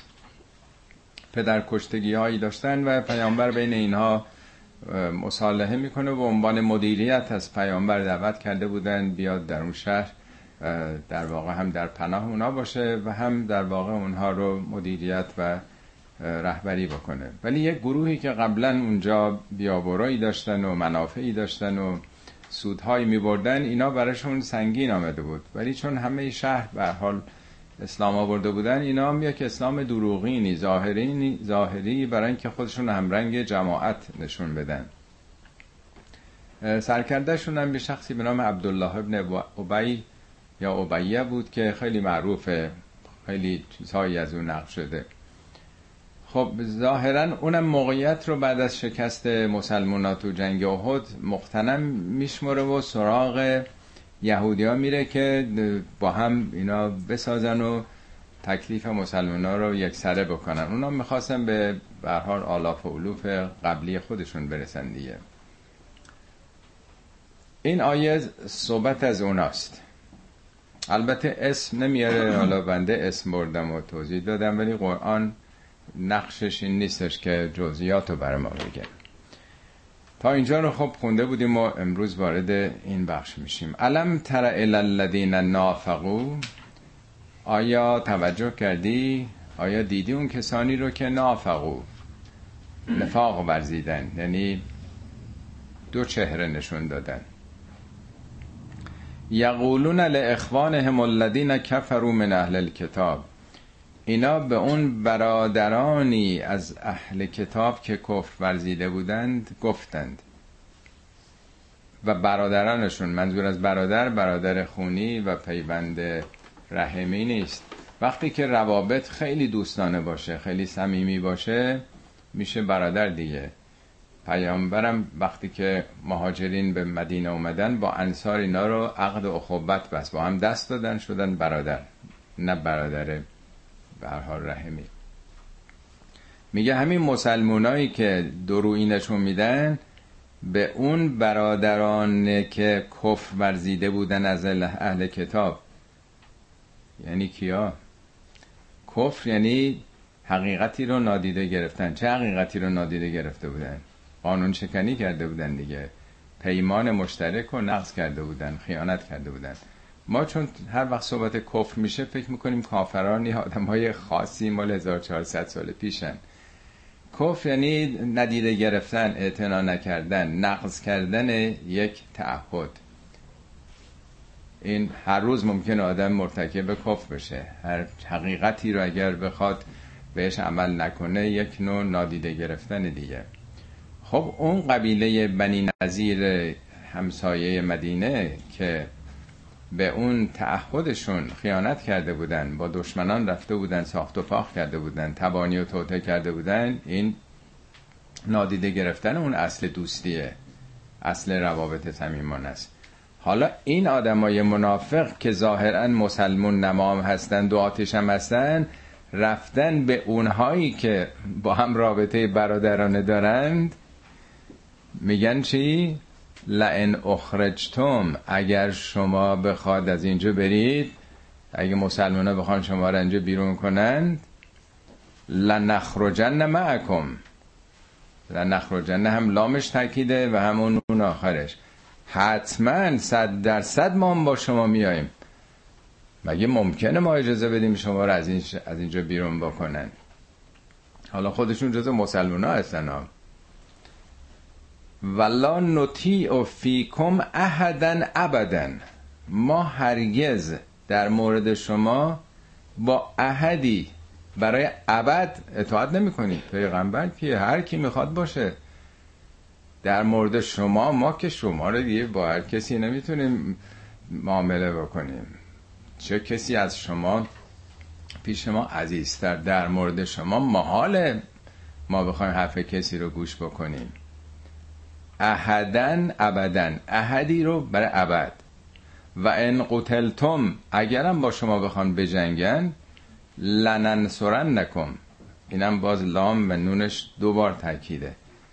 صد درصد ما حمایتتون می‌کنیم. والله یشهد انهم لکاذبون. خدا شاهده که دروغ میگن. خدا شاهده که این حرفا وعده های سر خرمن دروغه خب اینم یه چهره است دیگه که چگونه می‌خوان دو طرف رو داشته باشن. پیش پیامبر یا مسلمان ها که هستن همینجور سوگندهای فراوان تو قرآن اومده که چه سوگندهایی می‌خورن. آدمی که صادق باشه نیازی به سوگند نداره. سوگند تو قرآن عمدتا از منافقینه که برای که حرفشون رو بپذیرن هی با قسم آیه می‌خوان بقبولونن به طرف مقابل. والله یشهد انهم لکاذبون. البته ما اینایی که می‌خونیم داستانی است که در گذشته اتفاق افتاده. ظاهرا یه راه اینه که آدم به عنوان یه امر تاریخی بخونه. یه وقت هست به عنوان یه پدیده ای به صلاح یک نوع مردم شناسیه. شخصیت شناسیه که آدم ببینه که آدما چگونه هستن. ارز کردم خود ما شاهد بودیم که چه چهره هایی رو دیدیم در این چهاردهه و همین الان هم خب ببینیم واقعا اون دفعه هم عرض کردم که این اتحادی که بین اسرائیل و کشورهای اسلامی عربستان و نمی‌دونم امارات و چند تا کشور دیگه و اسرائیل و امریکا. خب این کشور عربستان که نماد اسلامیت دیگه حافظ مکه و مدینه. اسمش هم می‌ذاره رهبرشون خادمین الحرمین شریفین. خادم دو حرم شریف. خب با اسرائیل یکی شدن و با امریکا علیه کشور اسلامی دیگه. حالا کاری نداریم ایران. خب مگه این غیر از نفاقه که آدم ندیده بگیره اون آرمان های مشترک و اون در واقع مسئولیتی که داره در قبال کشورهای دیگه اسلامی؟ اینا رو نادیده بگیره این ساخت و فاخته رو بکنن. لاقل در زمان خودمون شاهدیم که چه زد و بندهایی میشه به خاطر منافع سیاسی. بنابراین خیلی عجیب نیست که تو اون موقع ببینیم که چطور این بازی ها بوده. اون موقع نفاق نمادش در واقع اون عبدالله ابن بوده. امروز هم می‌بینیم که چقدر نمادهاش زیاد شدن. سران اکثر کشورهای اسلامی. لئن اخرجو لا یخرجون معهم. اگه اینا از اونجا برند این یهودی ها برند هرگز اینا با اونا نمیرن. که گفته بودن محال حرف کسی رو گوش کنیم. نه اگه اینا از اونجا برن اینا باشون نمیرن. ولا ان قوتلو اگرم پیکاری در بگیره. مورد حمله قرار بگیرن لا ینصرونهم. هرگز نصرت نمیدن یاری نمی‌کنن. ولا ان نصروهم اگرم بخوان یه نصرتی بدن یعنی بخوان شرکت بکنن در یک جنگی. لیولن الادبار پشت می‌کنن پشت به فرار می‌ذارن اینا. اینا اهل این نیستن که خودشونو به خطر بندازن ریسک بکنن به خاطر کسان دیگه. ثم لا ینصرون هیچ وقت هم کمک نمیشن. چرا؟ چرا چنینه؟ لانتم اشد رهبتا فی صدورهم. بران که اشد رهبتا فی صدورهم من الله. از شما به مراتب بیش از خدا میترسن. چون دیده بودن دیگه یه تعداد قلیلی جان برکف. چند نفر مگه اینا بودن؟ اونا که اجرت کردن ها آمدن تو مدینه. جنگ بعد در برابر سه برابر جمعیت خودشون اینا جنگیدن برنده شده بودن. میترسن از اینا. چون می‌دونن اینا براشون مهم نیست کشته بشن. اون موقع یا مسلمان های اون موقع عرض می‌کنم مهاجرین و انصار و اون نسل اولو معمولا یاران حضرت موسی یا حضرت عیسی حواریون اون. اولی ها همیشه همینطور هستن دیگه. آرمان براشون اصل و اساسه. فکر می‌کنن کشتن بشن جای دوری نمیرن.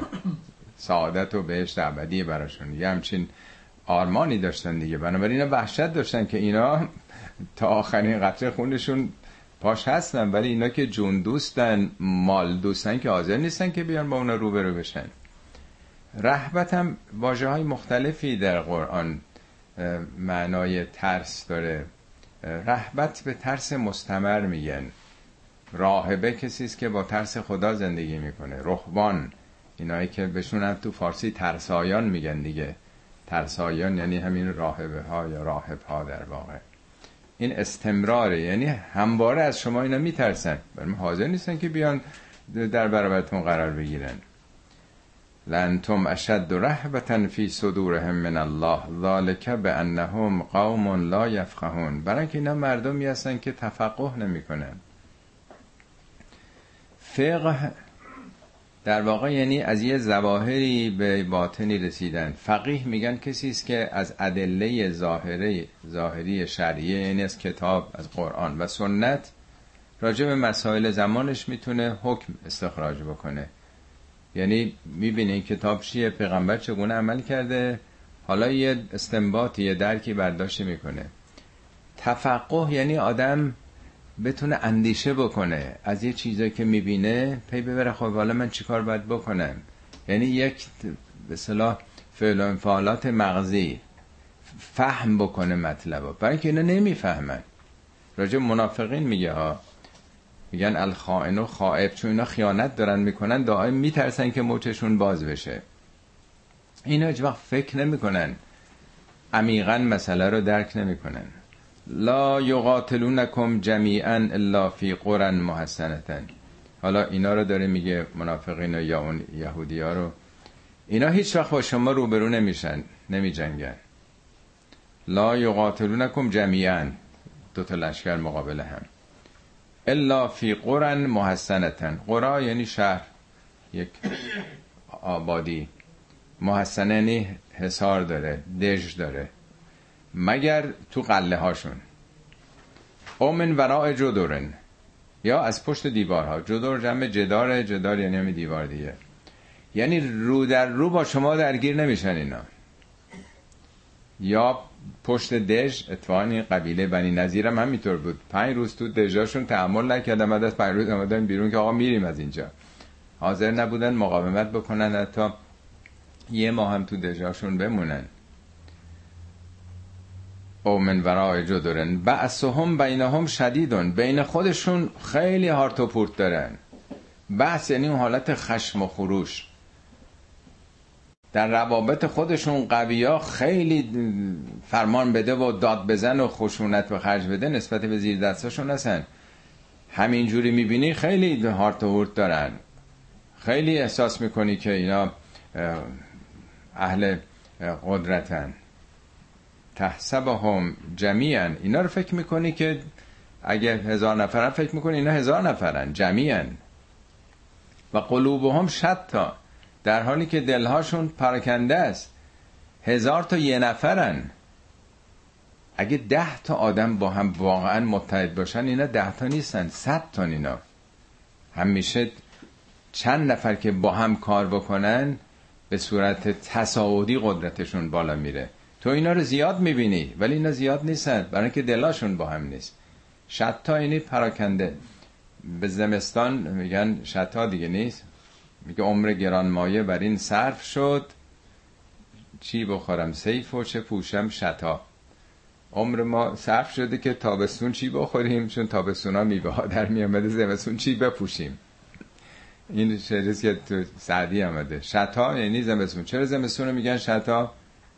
همه برگا ریخته همه خوش شده طبیعت پراکنده شده دیگه. یا میگه یومزن یسترون ناس و اشتاتن لیورا هم روز قیامت مردم پخش میشن. یعنی اینا پخشن اینا با هم نیستن. برای اینکه دلهاشون یکی نیست. متحد نیستن. وقتی که یک قومی جامعی دنبال منافع شخصی خودش باشه منافع مالی خودش باشه رو مسلحت ها کنار همن. به محضی که اتفاقی میفته اینا از هم با میرن با هم نیستن اینا. همیشه شاهد بودیم دستگاه های سرکوب و نظام های باطل هم مردم میترسن از اینا. ولی وقتی که شرایط یه ذره سخت بشه یه مرتبه با میرن اینا. چون انسجامی ندارن. ذالک به انهم قوم لا یعقلون. برای اینکه اینا مردمی هستن که عقلشون رو به کار نمیندازن. نمیگه عقل ندارن. یعقلون فعله. نمیگه لا عقل لهم. عقلی برای اونها نیست. ما میگیم فلانی عقل ندارن. مگه میشه آدم عقل نداشته باشه؟ عقل رو به کار آدم رو نمیندازن. این نیروی اندیشه رو به کار نمیندازن. اینا اندیشه ورزی نمی‌کنن. اندیشهشون رو به کار نمیندازن تا بفهمن که چیکار باید کرد. کم مثل الذین من قبلهم قریبا. مثال اینا نمونه اینها این اتفاقی که برای این افتاد مثل اون کسانی هستن که همین اخیرا شبیه این اتفاق براشون افتاد. زاغو و بال امرهم. اونا هم نتیجه کارشون و فرجام کارشون رو چشیدن و لهم عذاب علیم. اونها عذابی دردناک در انتظار دارن. حالا میگن شاید منظور جنگ بدر بوده که آمدن حمله کردن که اینا رو بکشن خودشون شکست خوردن و بت پرستا هم کشته شد رفتن. بعضی گفتن یه قبیله دیگه از یهودی ها بنی قینوقا بوده. حالا کاری نداریم. ولی به حال میگه این نمونه ها اتفاق افتاده. این تجربه اول که نیست. باز داره تکرار میشه. مسئله شیطانه مثل کار اینا مثل چیه؟ مثل کار شیطونه. از قال للانسان کفر شیطان به انسان گفت نپذیر قبول نکن خدا و پیغمبر و دین و فلان. اکفر یعنی کافر شو یعنی انکار کن دیگه. نه اینکه شیطان در گوش ما چیزی بگه. میگه خدا با شما گفت خدا فرمان داد. یعنی در واقع در دل ما چنین احساسی به وجود آمد نه اینکه شیطان از بیرون اینطوری که ما هم دیگه صدا می‌کنیم به اون گفت کافر شو. انسان هم گفت خیلی خوب کافر میشه. یعنی یه انگیزه ای در درون انسان به انکار این مسائل القا شد. درست مثل جاذبه که در وجود انسان تاثیر می‌ذاره. شیطان هم فرض کنید یه چیزی مثل جاذبه. آدم چه اعتقاد به خدا و دین داشته باشه چه نداشته باشه هیچ کسی نمی‌تونه انکار بکنه که ما تحت تاثیر دو انگیزه ایم انگیزه خیر و شر. کدوم آدمه که اینطور نباشه؟ کیه که اینو بتونه انکار بکنه؟ که نه ما هم میشه نفسمون ما رو به خوبی حمله کنه. نه ما در برابر مثل این دو قطب آن رو با بین جریان مثبت و منفی قرار گرفتیم دیگه. حالا این جریان منفی داره اون رو سوق میده به اینکه نپذیره این حرفا رو. به خاطر منافع مادی خودش. یا زحمت داره دردسر داره. و فلم ما کفره وقتی که پذیرفت یعنی تحت تاثیر وسوسه های شیطانی قرار گرفت قال انی بری اون منک شیطان گفت من از تو بیزارم من تو مبریم. انی اخاف الله رب العالمین. من از خدایی که رب العالمینه بیم دارم. خیلی ها در واقع مثل اینکه اون یه نقشش رو داره ایفا می‌کنه.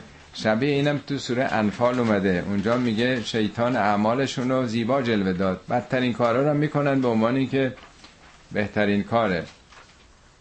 فکر می‌کنن که در واقع این بهترین وظیفه است. نه آدمایی که فقط گمراهن.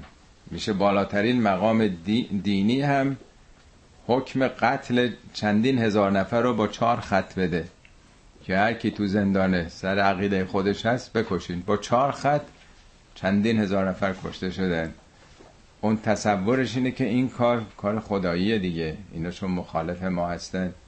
یا چپیان یا منافقن یا بهتره که اینا دنیا برن دیگه. خیالمون راحت بشه دردسر نداشته باشیم. بس عالی ترین مقامات دینی هم ممکنه یه چیزی به نظرشون خیلی خوب جلوه کنه. اینو خدمت بدونن. اینو کار خدایی بدونن. اینو صاف کردن جاده راه دین بدونن. میگه خب این اتفاقات میفته. شیطانی تحریکاتی می‌کنه. بعد میگه من بیزارم از کار تو. من از خدا میترسم. شبیهش هم ارز کردم در همون سوره انفال هست. میگه شیطان کارشون خوب جلوه داد. گفت که برید جلو امروز هیچ بر شما پیروز نمیشه. منم حامیتون هستم ولی وقتی که دوتا لشکر برخورد کردن شیطان برگشت. این همین میگه که من بیزارم از کار شما. نشون میده پس اون نفس اماره انسان مثل این در واقع چیزی که ذات ماست. ولی اون عامل تحریک کننده او در واقع این آگاهی رو داره که حقیقت چگونه است؟ و کان عاقبتهما انهما فی النار خالدین فیها و ذالک جزاء الظالمین. عاقبت سرانجام هر دو گروه اینه که وجودشون دوزخی شده که اینم جزای ظالمین هست. حالا آیه بعدیش اون گروه در واقع هفتم مخاطبین در واقع هستیم. این بحث تا اینجا تمام میشه. حالا نتیجه گیری که می‌کنه که اصل سوره در واقع از این به بعد پیام هایی که ما در برابرش قرار داریم. حالا تا اینجا یه بحث تاریخی رو خوندیم یه تجزیه تحلیل از یه اتفاقی که افتاده. حالا مثل این که با مخاطبین داره صحبت می‌کنه. یا ایها الذین آمنو یا ایها الذین آمنو اتقوا الله. ای کسانی که ایمان آوردید پروای خدا داشته باشید. تقوا همون سلف کنترل آدم خودش رو مهار کنه نفسش رو ترمز بزنه. و الله ولتنظر نفس ما قدمت لغدن این از آیات بسیار مهم قرآن هست. خیلی ها حفظن از این به بعد رو تا آخر سوره رو در نمازهاشون حتی می‌خونن. ولتنظر اون لامش هم تأکیده. حتما باید هر نفسی بنگره. به چی؟ ما قدمت لقدن برای فرداش چیکار کرده؟ صد سالم که عمر بکنیم سر اونو می‌ذاریم و میریم. با اعتقاد به ابدیت به رستاخیز در مقابلمون ابدیته. برای اون کاری کردیم. چیزی برای ابدیت خودمون فراهم کردیم. بهترین چیزی که میشه فراهم کرد همون تقواست. نه خیر زاده تقوا. بارها تو قرآن اومده. بهترین توشه تقواست. تقوا یعنی اراده. اراده کنترل نفس. آدم بتونه جلو خشمش رو بگیره جلو شهوتش رو بگیره جلو آز رو بگیره. تمام اونچه که نفس ما می‌خواد ما رو سوق بده به کارهای شیطانی بتونه خودشو مهار کنه. این عالی ترین و بی ترین توشه است که آدم می‌تونه برای سفر خودش آماده بکنه. حالا هر مسافرت دنیایی که داشته باشیم بالاخره آدم تو ماشینش برای خودش چیزایی می‌بره دو سه روزی که تو راست مثلا بتونه توشه راه داشته باشه. ولی وقتی که در برابر ابدیته میگه حتما باید هر انسانی بیاندیشه که من چه کار کردم. و الله ان الله خبیر به ما تعملون. بازم تکرار می‌کنه. خدا رو رعایت بکنید. یعنی نسبت به اون قانون گذار جهان هستی همطور که ما هر قانونی رو سعی می‌کنیم که رعایت بکنیم. قانون شکنی نکنیم اون آفریدگار جهان هستی رو باید رعایت کرد دیگه.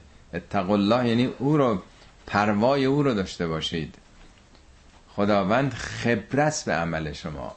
نمیگه علیم بارها توضیح دادم. خبیر یعنی کسی که به جزئیات آگاهه. خب این آیه اول این بحثی است که از این به بعد ادامه خواهد داشت. هشداری است به انسان برای آماده شدن برای سفر بعدی. ما قدمت لقدن چیزی که پیش بفرسته پیش فرستادن یعنی برنامه ریزی کردن تدارک قبلی دیدن. مثل مورچه که در فصل تابستان دانه رو در لانش می‌بره چون زمستون در پیشه. از حالا آماده می‌کنه برای اون فصل سرمایی که دیگه هیچی نداره. حالا اون در واقع سالی دو بار تکرار میشه ولی برای ما که تکراری نیست. یه عمر برای آینده است. جالبه که در سوره یوسف این واژه رو که به کار برده ما قدمت میشه ازش استفاده کرد برای فهم بهتر این کلمه. اون پادشاه مصر خوابی دیده بوده همون داستان هفتا گاب لاغر و هفتا گاب چاق و هفتا شاخه خوشه سبز و هفتا خوشه در واقع خشکیده. یوسف میگه که هفت سال بکارید. از آنچه که درو می‌کنید یه بخشیش رو بخش کمیش رو مصرف کنید بقیه رو انبار بکنید برای هفت سال خوشسالی که داره در پیش میاد. میگه در اون هفت سال اون وقت می‌خورید ما قدمتم. از اون چی که قبلا برنامه ریزی کردید تدارک دیدید آماده کردید برای روزگار سختی. پس این در ادبیات ما در عرفان یا در برها آیات قرآن فرابون نشون میده ما قدمت لقدین یعنی چی؟ آماده شدن برای فردا که نیاز به برنامه ریزی است. ولا تکونو کلذین نس الله از کسانی نباشید که خدا رو فراموش کردند. نتیجه چی میشه؟ فانساهم انفسهم ف فای تفریه در نتیجه نتیجه چی میشه؟ کسی خدا رو فراموش کنه. خودش رو فراموش می‌کنه. به نظر بارونه میاد نیست؟ میگه اونایی که کاری به خدا ندارن خودشونو که فراموش نمی‌کنن. اتفاقا خیلی بیشتر به خودشون می‌پردازن. سعی می‌کنن برن دنبال ارزاع خواسته های شخصیشون دیگه. حالا خواسته های بد یا خوب هرچی هست. مال و منال و ثروت و شهوت هر چیزی. ولی میگه نفسشونو. منظور چیه؟ در قرآن میگه که خداوند از روح خودش در شما دمیده. نفخت و فیه من روحی. یعنی در وجود انسان ها اون استعدادهای خدایی بالقوه نهادینه شده. همه اون استعداد عفو داریم. رحمت رو داریم عشق و دوست داشتن رو داریم. خدا علیمه استعداد علم داریم. اگه حکیمه استعداد حکمت داریم. اگه لطیفه استعداد لطف داریم. اگه عزیزه استعداد عزت نفس داشتن رو داریم. اگه قفوره استعداد بخشش و الاخر پس همه اینها در وجود ما این در واقع دانه قدسی نهاده شده. در وجود ما هست در واقع بذر صفات خدایی. اینا رو فراموش می‌کنیم. اگه خدا رو فراموش بکنیم خدا سرچشمه همه اینا هست. اون رنگ خدایی رو دیگه فراموش می‌کنیم. برامون یه چیزای دیگه ای اولویت پیدا می‌کنه. ارزش هامون عوض میشه. ارزش هامون خیلی چیزا که دیگه احتیاج به مثال نداره. دیگه می‌بینیم دور بر خودمون چه چیزایی مهمترین ارزش ها میشه تو روزگار. مد زمانه و دیگه مردم کجا میرن چی مده و چی کار باید کرد. یه چیزای دیگه.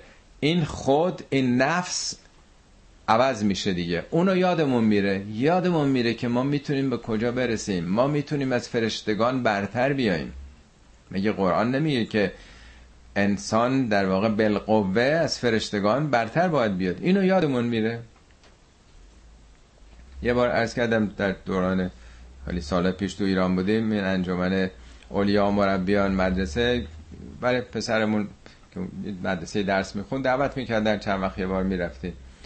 یه نکته ای که من زیادم نرفته یه سخنران بود اونجا گفتش یادتون نره این بچه های شما هر کدوم استعداد خدایی درشون به امانت گذاشته شده.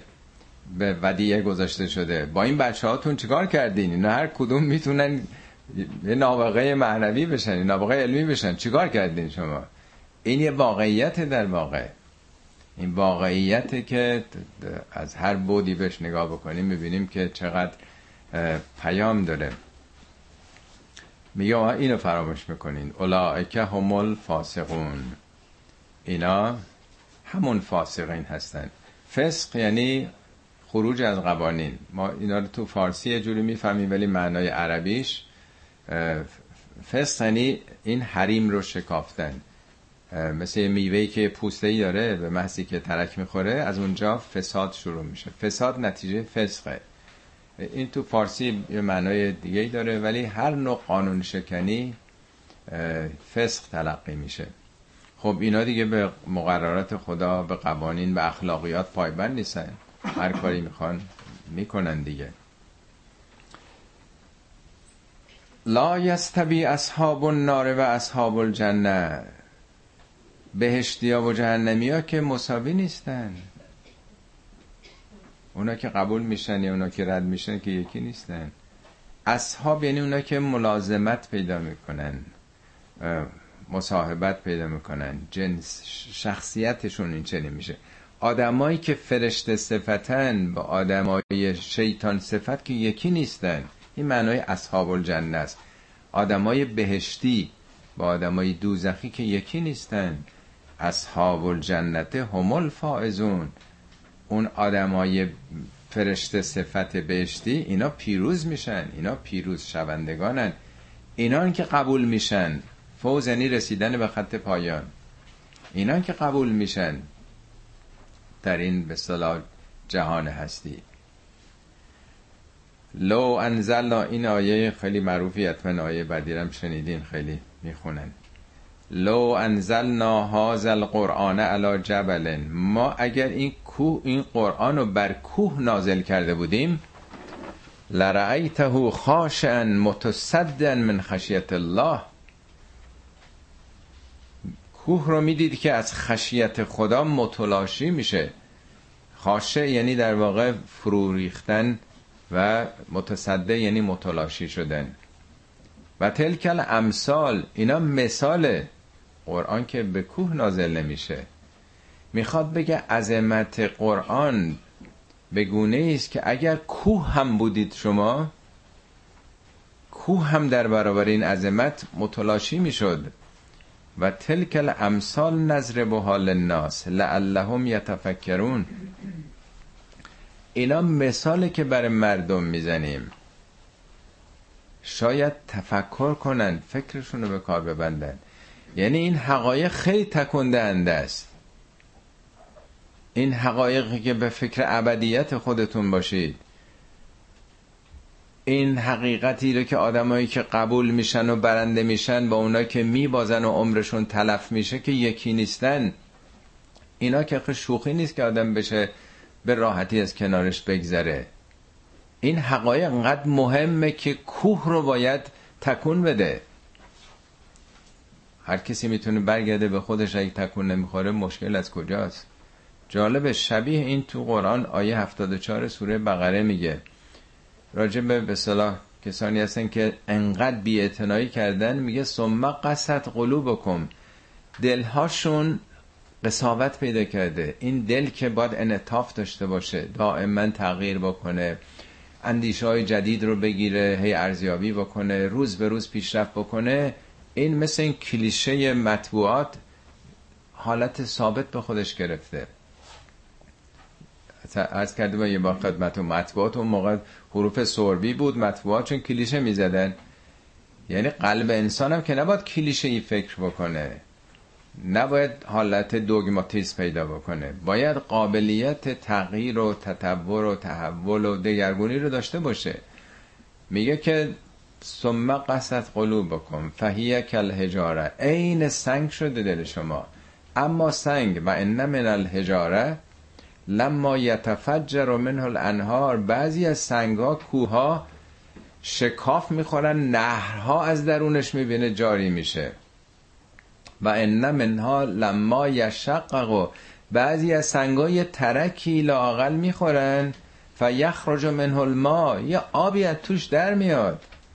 و منها بعضی از سنگام یحبت من خشیت الله سر قله است. این در واقع فرسایش سنگا خورد میشن از اون قله میان پایین. در واقع طبقه بندی می‌کنه سنگ ها رو. بعضی از سنگا آنچنان در واقع از درونشون نهرها میاد بیرون.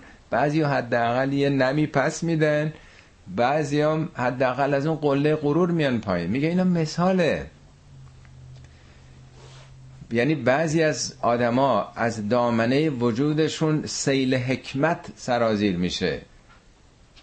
انواع اخلاقهای نیکو رو دارن اینا. مثل اینکه نهرهای متعدد از علم حکمت اخلاق دانش نه توی یه زمینه دو زمینه. این آدم های ممتاز پیشگامان الگوهای اخلاقی. بعضی ها نه یه نم پس میدن. اگه یه جا کمک مالی می‌خواد بالاخره یه پنج دلاری مثلا میده. بعضی ها هر چی دارن میدن با جان و مال ایثار می‌کنن. بعضی هم حداقل یه چیزی میدن. بعضی هم اگه چیزی نمیدن لااقل این منیتشون رو می‌ذارن کنار. ادعای این که ما علیم و بریم و چیکار هستیم. از این قله غرورشون میان پایین لاقل یعنی تشبیهی که به کوه می‌کنه یا به سنگ می‌کنه برای تکون دادن انسان هاست که اگر در واقع کوه هم بودین سنگ هم بودین این حقایق که مربوط به خودتونه مربوط به سعادت ابدی خودتونه که باید تکون بخورید. سه تا آیه بعدی میره سراغ خدا. حالا این سه تا آیه به نظر بنده بی نظیره در قرآن از نظر خداشناسی. من هیچ جا ندیدم که اینطور در سه تا آیه کوتاه اینطور ردیف کرده باشه اسماء الحسنا رو صفات خدا رو در این سه آیه بسیار شگفتانگیز هفت بار هوا اومده. هوا او او اشاره به اون چیز که قلب ما دل ما به سمت او جذب میشه. فرق نمی‌کنه که آدم چه دین و باوری داشته باشه. انسان به ذاته فطرتش دنبال یه گم شده ایه از هزارهای پیش انسانهای دوران باستان به دنبال اون گم شدهشون دنبال سنگ دنبال چوب دنبال الهه های مختلف. حس مذهبی یا این حس نیاز به یک موجود برتر از موقع که بشر در کره زمین پا گذاشته بوده ولی نمی‌دونسته. گمراه می شده دنبال خدایان متعدد بوده. پس یه نیازی در درون انسان در فطرتش هست به یک جای بینهایت. اگه غیر از این بود بشر قانع می‌شد. بشر به هیچی قانع نمیشه. نه چیزای بد نه خوب. بشر بینهایت طلبه. همه دنیا رو هم به شما بدن باز دنبال این هستین که میشه یه ستاره اگه منظومه راه شیرینم بدن نمیشه همه کهکشان گرفت. اونم بدن. بشر در هر چیزی بینهایت. خود این علامت اینه که ما به دنبال یک ابدیتی هستیم بینهایت هستیم. این همون چیزیست که دنبالشی. هوه. اون هوه کیه؟ حالا این در واقع نیاز ذاتی ما رو فطری ما رو داره معرفی می‌کنه که اون کیه. مشخصاتش چیه که اونو بچسبهش؟ نرو دنبال این شخصیت های یه ذره از خودت بزرگتر. یه بار عرض کردم مورچه ها ممکنه یه مورچه که کلش گنده تر باشه هم ببرن اونو بپرستن. بابا اونم مورچه است مثل تو. حالا هر کی می‌خواد باشه ملا باشه شاه باشه هر کی می‌خواد باشه. همه تو یک روزگاره. در این سه تا آیه 19 اسم خدا برده شده. چهار بار الله بقیهش هم بشمارین 19 تاست. می‌دونی کد ریاضی قرآن هم تسعت و عشر. جالبه که هم الله در قرآن مذربی 119 یعنی 142 تا 19 تاست الله. هم رحمان 57 تاست میشه 3 تا 19 تا. هم رحیم 5 تا 19 تاست. میشه 95 تا. من این اسامی بقیه هم که تو این سوره اومده شمردم. این الا اسامی که آمده. عجیب اینه که 190 تا تو قرآن اون صفات درباره خدا اومده 190 هم 10 تا 19 تاست. یعنی از نظر آماری هم عددی بریم عجیبه که همه اینا مذربه 119 و هم رو مفهومش. حالا تو این ستاد آیه خدا رو از سه زاویه معرفی می‌کنه. هو الله الذی او اونی که دنبالشی فطرتت او رو میجوید. اون الله الله همون الهه ولی الفلام که اومده معرفه میشه. خدا یکتا الهه یا اله یعنی هر معبودی.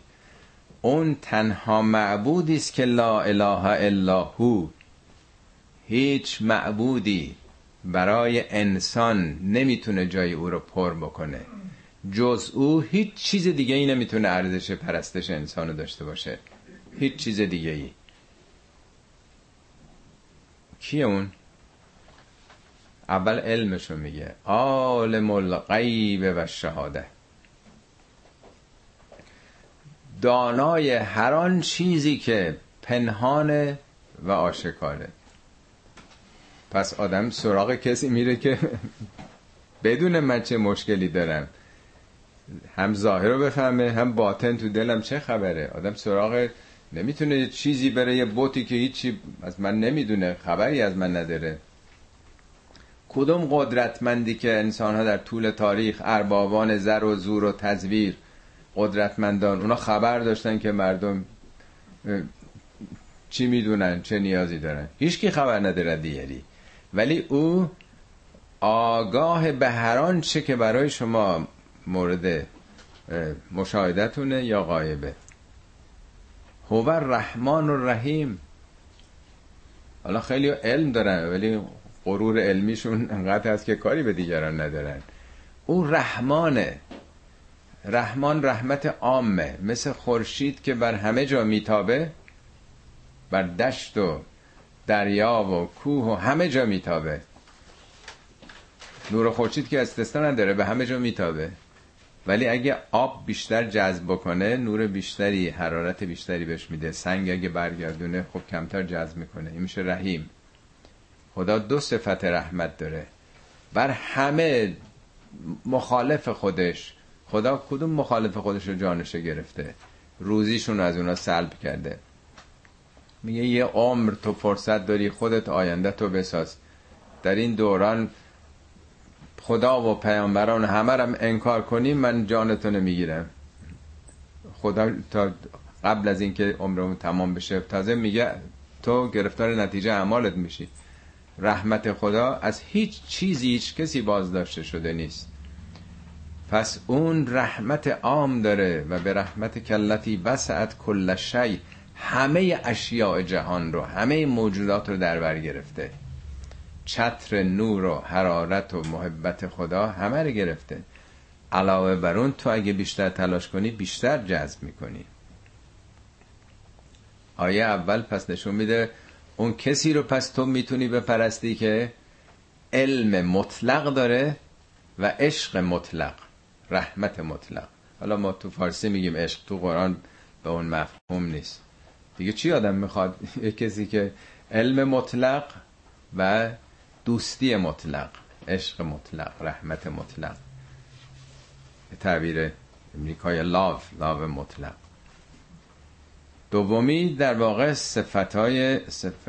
اسماع جلالیه خداست در واقع. هو الله بازم هو آیه قبلی دو بار میگه هو الله الذی لا اله الا هو بازم. هو الله الذی. اون که نفس تو فطرت تو میطلبه اون اللهی است که لا اله الا هو یا هو. کیه اون؟ الملک. الفلام هم که اومده معرف است. ملک یعنی پادشاه یعنی فرمان روا. فرمان کی تو دنیا غالبه؟ نه فرمان لفظی که بگیم شاهان فرمان میدم قانون کی تو جهان ساری و جاریه؟ کدوم قانونه؟ قانون جاذبه رو کی داره میگردونه؟ قانون الکترومکانیک رو کی داره میگردونه؟ نیروی هسته‌ای ضعیف نیروی هسته‌ای قوی. این انرژی که تو دنیا هست از کجا داره ساطع میشه؟ کی داره اینا رو ران می‌کنه؟ الملک. از اونجایی که هر وقت صحبت ملک میشه صحبت شاه میشه رهبر میشه ذهن آدم سراغ ظلم میره. تداعی ظلم و ستم. و سوء استفاده می‌کنه تکبر می‌کنه. بلا فاصله میگه الملک القدوس. خدا ملک القدوسه. قدوس مبالغه قدس بی نهایت پاک. از هر آنچه که ذهن تو با او غریب است نمیپسنده. او پاکی مطلقه. پادشاه پاک. پاک مطلق. السلام. سلام یکی از اسامی خداست. ما وقتی به کسی می‌رسیم میگیم سلام منظورمون چیه؟ پیام سلامتی داره میدیم. من دشمن تو نیستم. یعنی القاء سلامتی آشتی صلح می‌کنیم دیگه. اسلام باب افعال یعنی خود رو تسلیم نیکی خوبی کردن. خدا سلام سلامت بخشه. سلامتی از او میاد در واقع. وجودش نسبت به جهان هستی سلامتی بخشه. المؤمن که از اسامی خدا مؤمنه. ما می‌کنیم مؤمن فکر کنیم فقط صفت انسانه. مؤمن یعنی چی؟ ریشه ایمان از امنیت میاد دیگه. میگن مؤمن باشید یعنی هم خودتون در پناه امنیت قرار بگیرید. تحت تحریکات شیطانی نشین و هم دیگران از دست و زبانتون امنیت پیدا کنن. شما عامل شر نباشید. عامل زشتی ها نباشید. مردم احساس کنن اینجا امنیته. میشه مالش آدم بره به اینا امانت بده. میشه خانوادهش رو پیش اینا امین بگذاره. بره مسافرت. خدا مؤمنه. امنیت از اونجاست. معدن امنیته. اگر امنیتی تو جهان هست امنیت رو خدا بخشیده. از اونجا ناشی شده. هم سلامت و هم امنیت. نه تنها امنیت المهیمن. مهیمن. مهیمن یعنی نگهدار. محافظ. ببین اینا پشت سر هم که میاد می‌خواد چار میخش بکنه. سلامتی از اونجاست. امنیت از اونه. اون نگهدار و حافظ و حامی شماست و همه موجودات. مهیمن نگهداره. نگهدار برای اینکه آسیبی نخوره. الجبار. خدا جباره. ممکنه به نظر آدم به این که اسم قشنگی نیست. در قرآن ده بار این کلمه اومده جبار. نه بارش راجبه جباران روزگاره. یه بارش راجبه خداست. معنای جبار جبر و هندسه هم از همون کلمه میاد دیگه جبران کردن. جبار یعنی کسی که جبران کننده و ترمیم کننده نواقص و نارسایی های خلقشه. این کلمه تو زبان عربی استخوانی که آدم میشکنه دستش یا پاش وقتی ترمیم میشه یه یجبر و ازم. این استخوان ها ترمیم میشه جوش می‌خوره. خدا ترمیم کننده نواقصه. اینی که دیدین یه جا آدم زخم میشه چطور زخم جوش می‌خوره؟ کجا تو دنیا یه شیشه وقتی میشکنه خودش خوب میشه؟ یه سنگی میشکنه یه چیزی خراب میشه که درست نمیشه. ولی چطور ما مریض میشیم ترمیم می‌کنه بدن ما؟ این چه سیستمه که جبران کننده است دائما ترمیم کننده است؟ دائما دو مرتبه حیات بخشه. این عالی ترین صفت خداست. متکبرم همینطور. متکبر خیلی بده. ولی برای اینکه دروغه. کبر و تکبر برای انسان بده. برای اینکه دروغه. یه کسی که تازه رفته کلاس اول ولی خیلی ادعا بکنه من همه چی رو می‌دونم. این خیلی زشته دیگه. بابا تو کلاس اولی هنوز. یعنی چیزی نمی‌دونی که ادعا بکنی که خود ما دیگه عالم شدیم. ولی یه کسی که عالم دهره اگه بگه من می‌دونم خب این واقعیت داره دروغ نیست.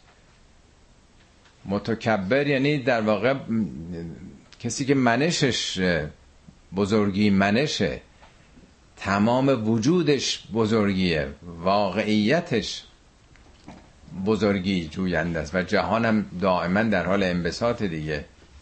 پس همینطور هستی داره انبساط پیدا می‌کنه.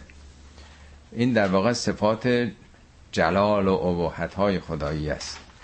این آیه دوم. اولی بیشتر جنبه رحمت و اون چی که به ما ارتباط پیدا می‌کنه اینجا از اون بعد در واقع ربوبیت خدا در جهان.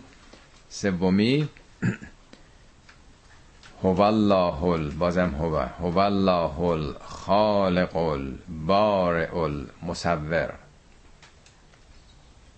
خدا خالقه. خب ما بالاخره در تخته رو به هم دیگه بس می‌کنیم و یه چیزایی می‌سازیم. قرآن هم اومده میگه شما یه چیزای خلق می‌کنید. ولی خداوند باره باره یعنی بری از عیب و نقصه باری تعالی خداوند باری تعالی که میگن یعنی او مطلق آفرینه پرفکت. آنچه که میآفرینه کامل ترینه و بشر هی چیز میشه دیگه اونچه که درست می‌کنه هی هر سال مدل اتومبیلا تغییر می‌کنه دیگه.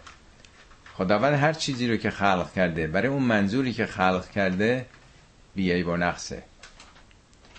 سومی مصور. مصور رو تصور می‌کنن یعنی صورت بخش صورت به معنی چهره ولی به اون معنا نیست. یکی از نامهای خدا مصوره. صورت و معنا. در عرفان خیلی این دوتا واژه مقابل هم معنا. معنای هر چیز صورت یعنی واقعیت وجودیش. کوه یک صورته درخت یک صورته. انسان حیوان هر کدوم ما یه صورتیم صورت یعنی اون چی که حالت پیدا کرده. قابل مش مصور یعنی بی نهایت صورت بخش خداوند. یکی دو نیستش. مدلی که خدا آفریده یکی نیست خلق کرده بی نقص خلق کرده بی نهایت خلق کرده. حتی میگه در رحم که شما بودین اولی نطفه بود ثم من علقتن ثم سورناکم. در رحم ما شما رو سورناکم. بعضی فکر کردن که یعنی صورتتون رو تو رحم ما درست کردیم. نه. شما یه نطفه بودین علقه شدید مزغه شدید همینجور پله پله رفت. صورتهای مختلف بود. بعد به صورت یک انسان متولد شدید. این بود آفرینش آیه سوم. هو الله الخالق البارئ المصور له الاسماء الحسنا لهو که مقدم اومده انحصار نشون میده. تمام نام های نیکو نامم نه به معنی لفظه تمام صفات نیکو فقط مال اونه. تماما. نمیشه گفت که بله اینا خب بله مال خدا بیشتره. کسی دیگه تو دنیا هست یکی از اینا رو داشته باشه؟ کسی می‌تونه سراغ بده حتی یک معبودی که یکی از این صفات داشته باشه؟ میگه پس همه نام های نیکو از آن اوست. یسبح له ما فی السماوات و الارض. آیه اول سورم با همین آغاز شد. آخرش هم با همین ختم شد. هر آنچه که در جهان هستی هست دارن برای او تصویح می‌کنن. تصویح هم که توضیح دادم. یعنی اون استعداد بالقوه وجودی که خدا گذاشته دارن به فعلیت میرسونن. هر موجودی هر کاری داره می‌کنه هر گیاهی که داره سبز میشه هر در واقع حشره ای هر حیوان دریایی و در خشکی هر موجودی هر کاری داره می‌کنه در مسیر اونه. قانون نیست که گذاشته. و هو العزیز الحکیم بازم به هو از کردم هفت بار هفتم عدد کامل در واقع. عدد کماله و هو العزیز الحکیم عزیزم یعنی ابرقدرت یعنی شکست ناپذیر نه به معنای عزیز فارسی. اون شکست ناپذیری است قدرت مطلقی است که کارش رو حکمته. نه در واقع چون قدرت داره هر کاری دلم می‌خواد بکنه. کارش تماما حکیمان است. حکیم یعنی کاری که محکمه. مولایی درزش نمیده. شکستنی نیست. مثل یه ظرفی که میگن محکمه این نمیش نشکنه در واقع. کار خدا نشکنه. کار در واقع بیعیب و نقصه. صدق الله العلی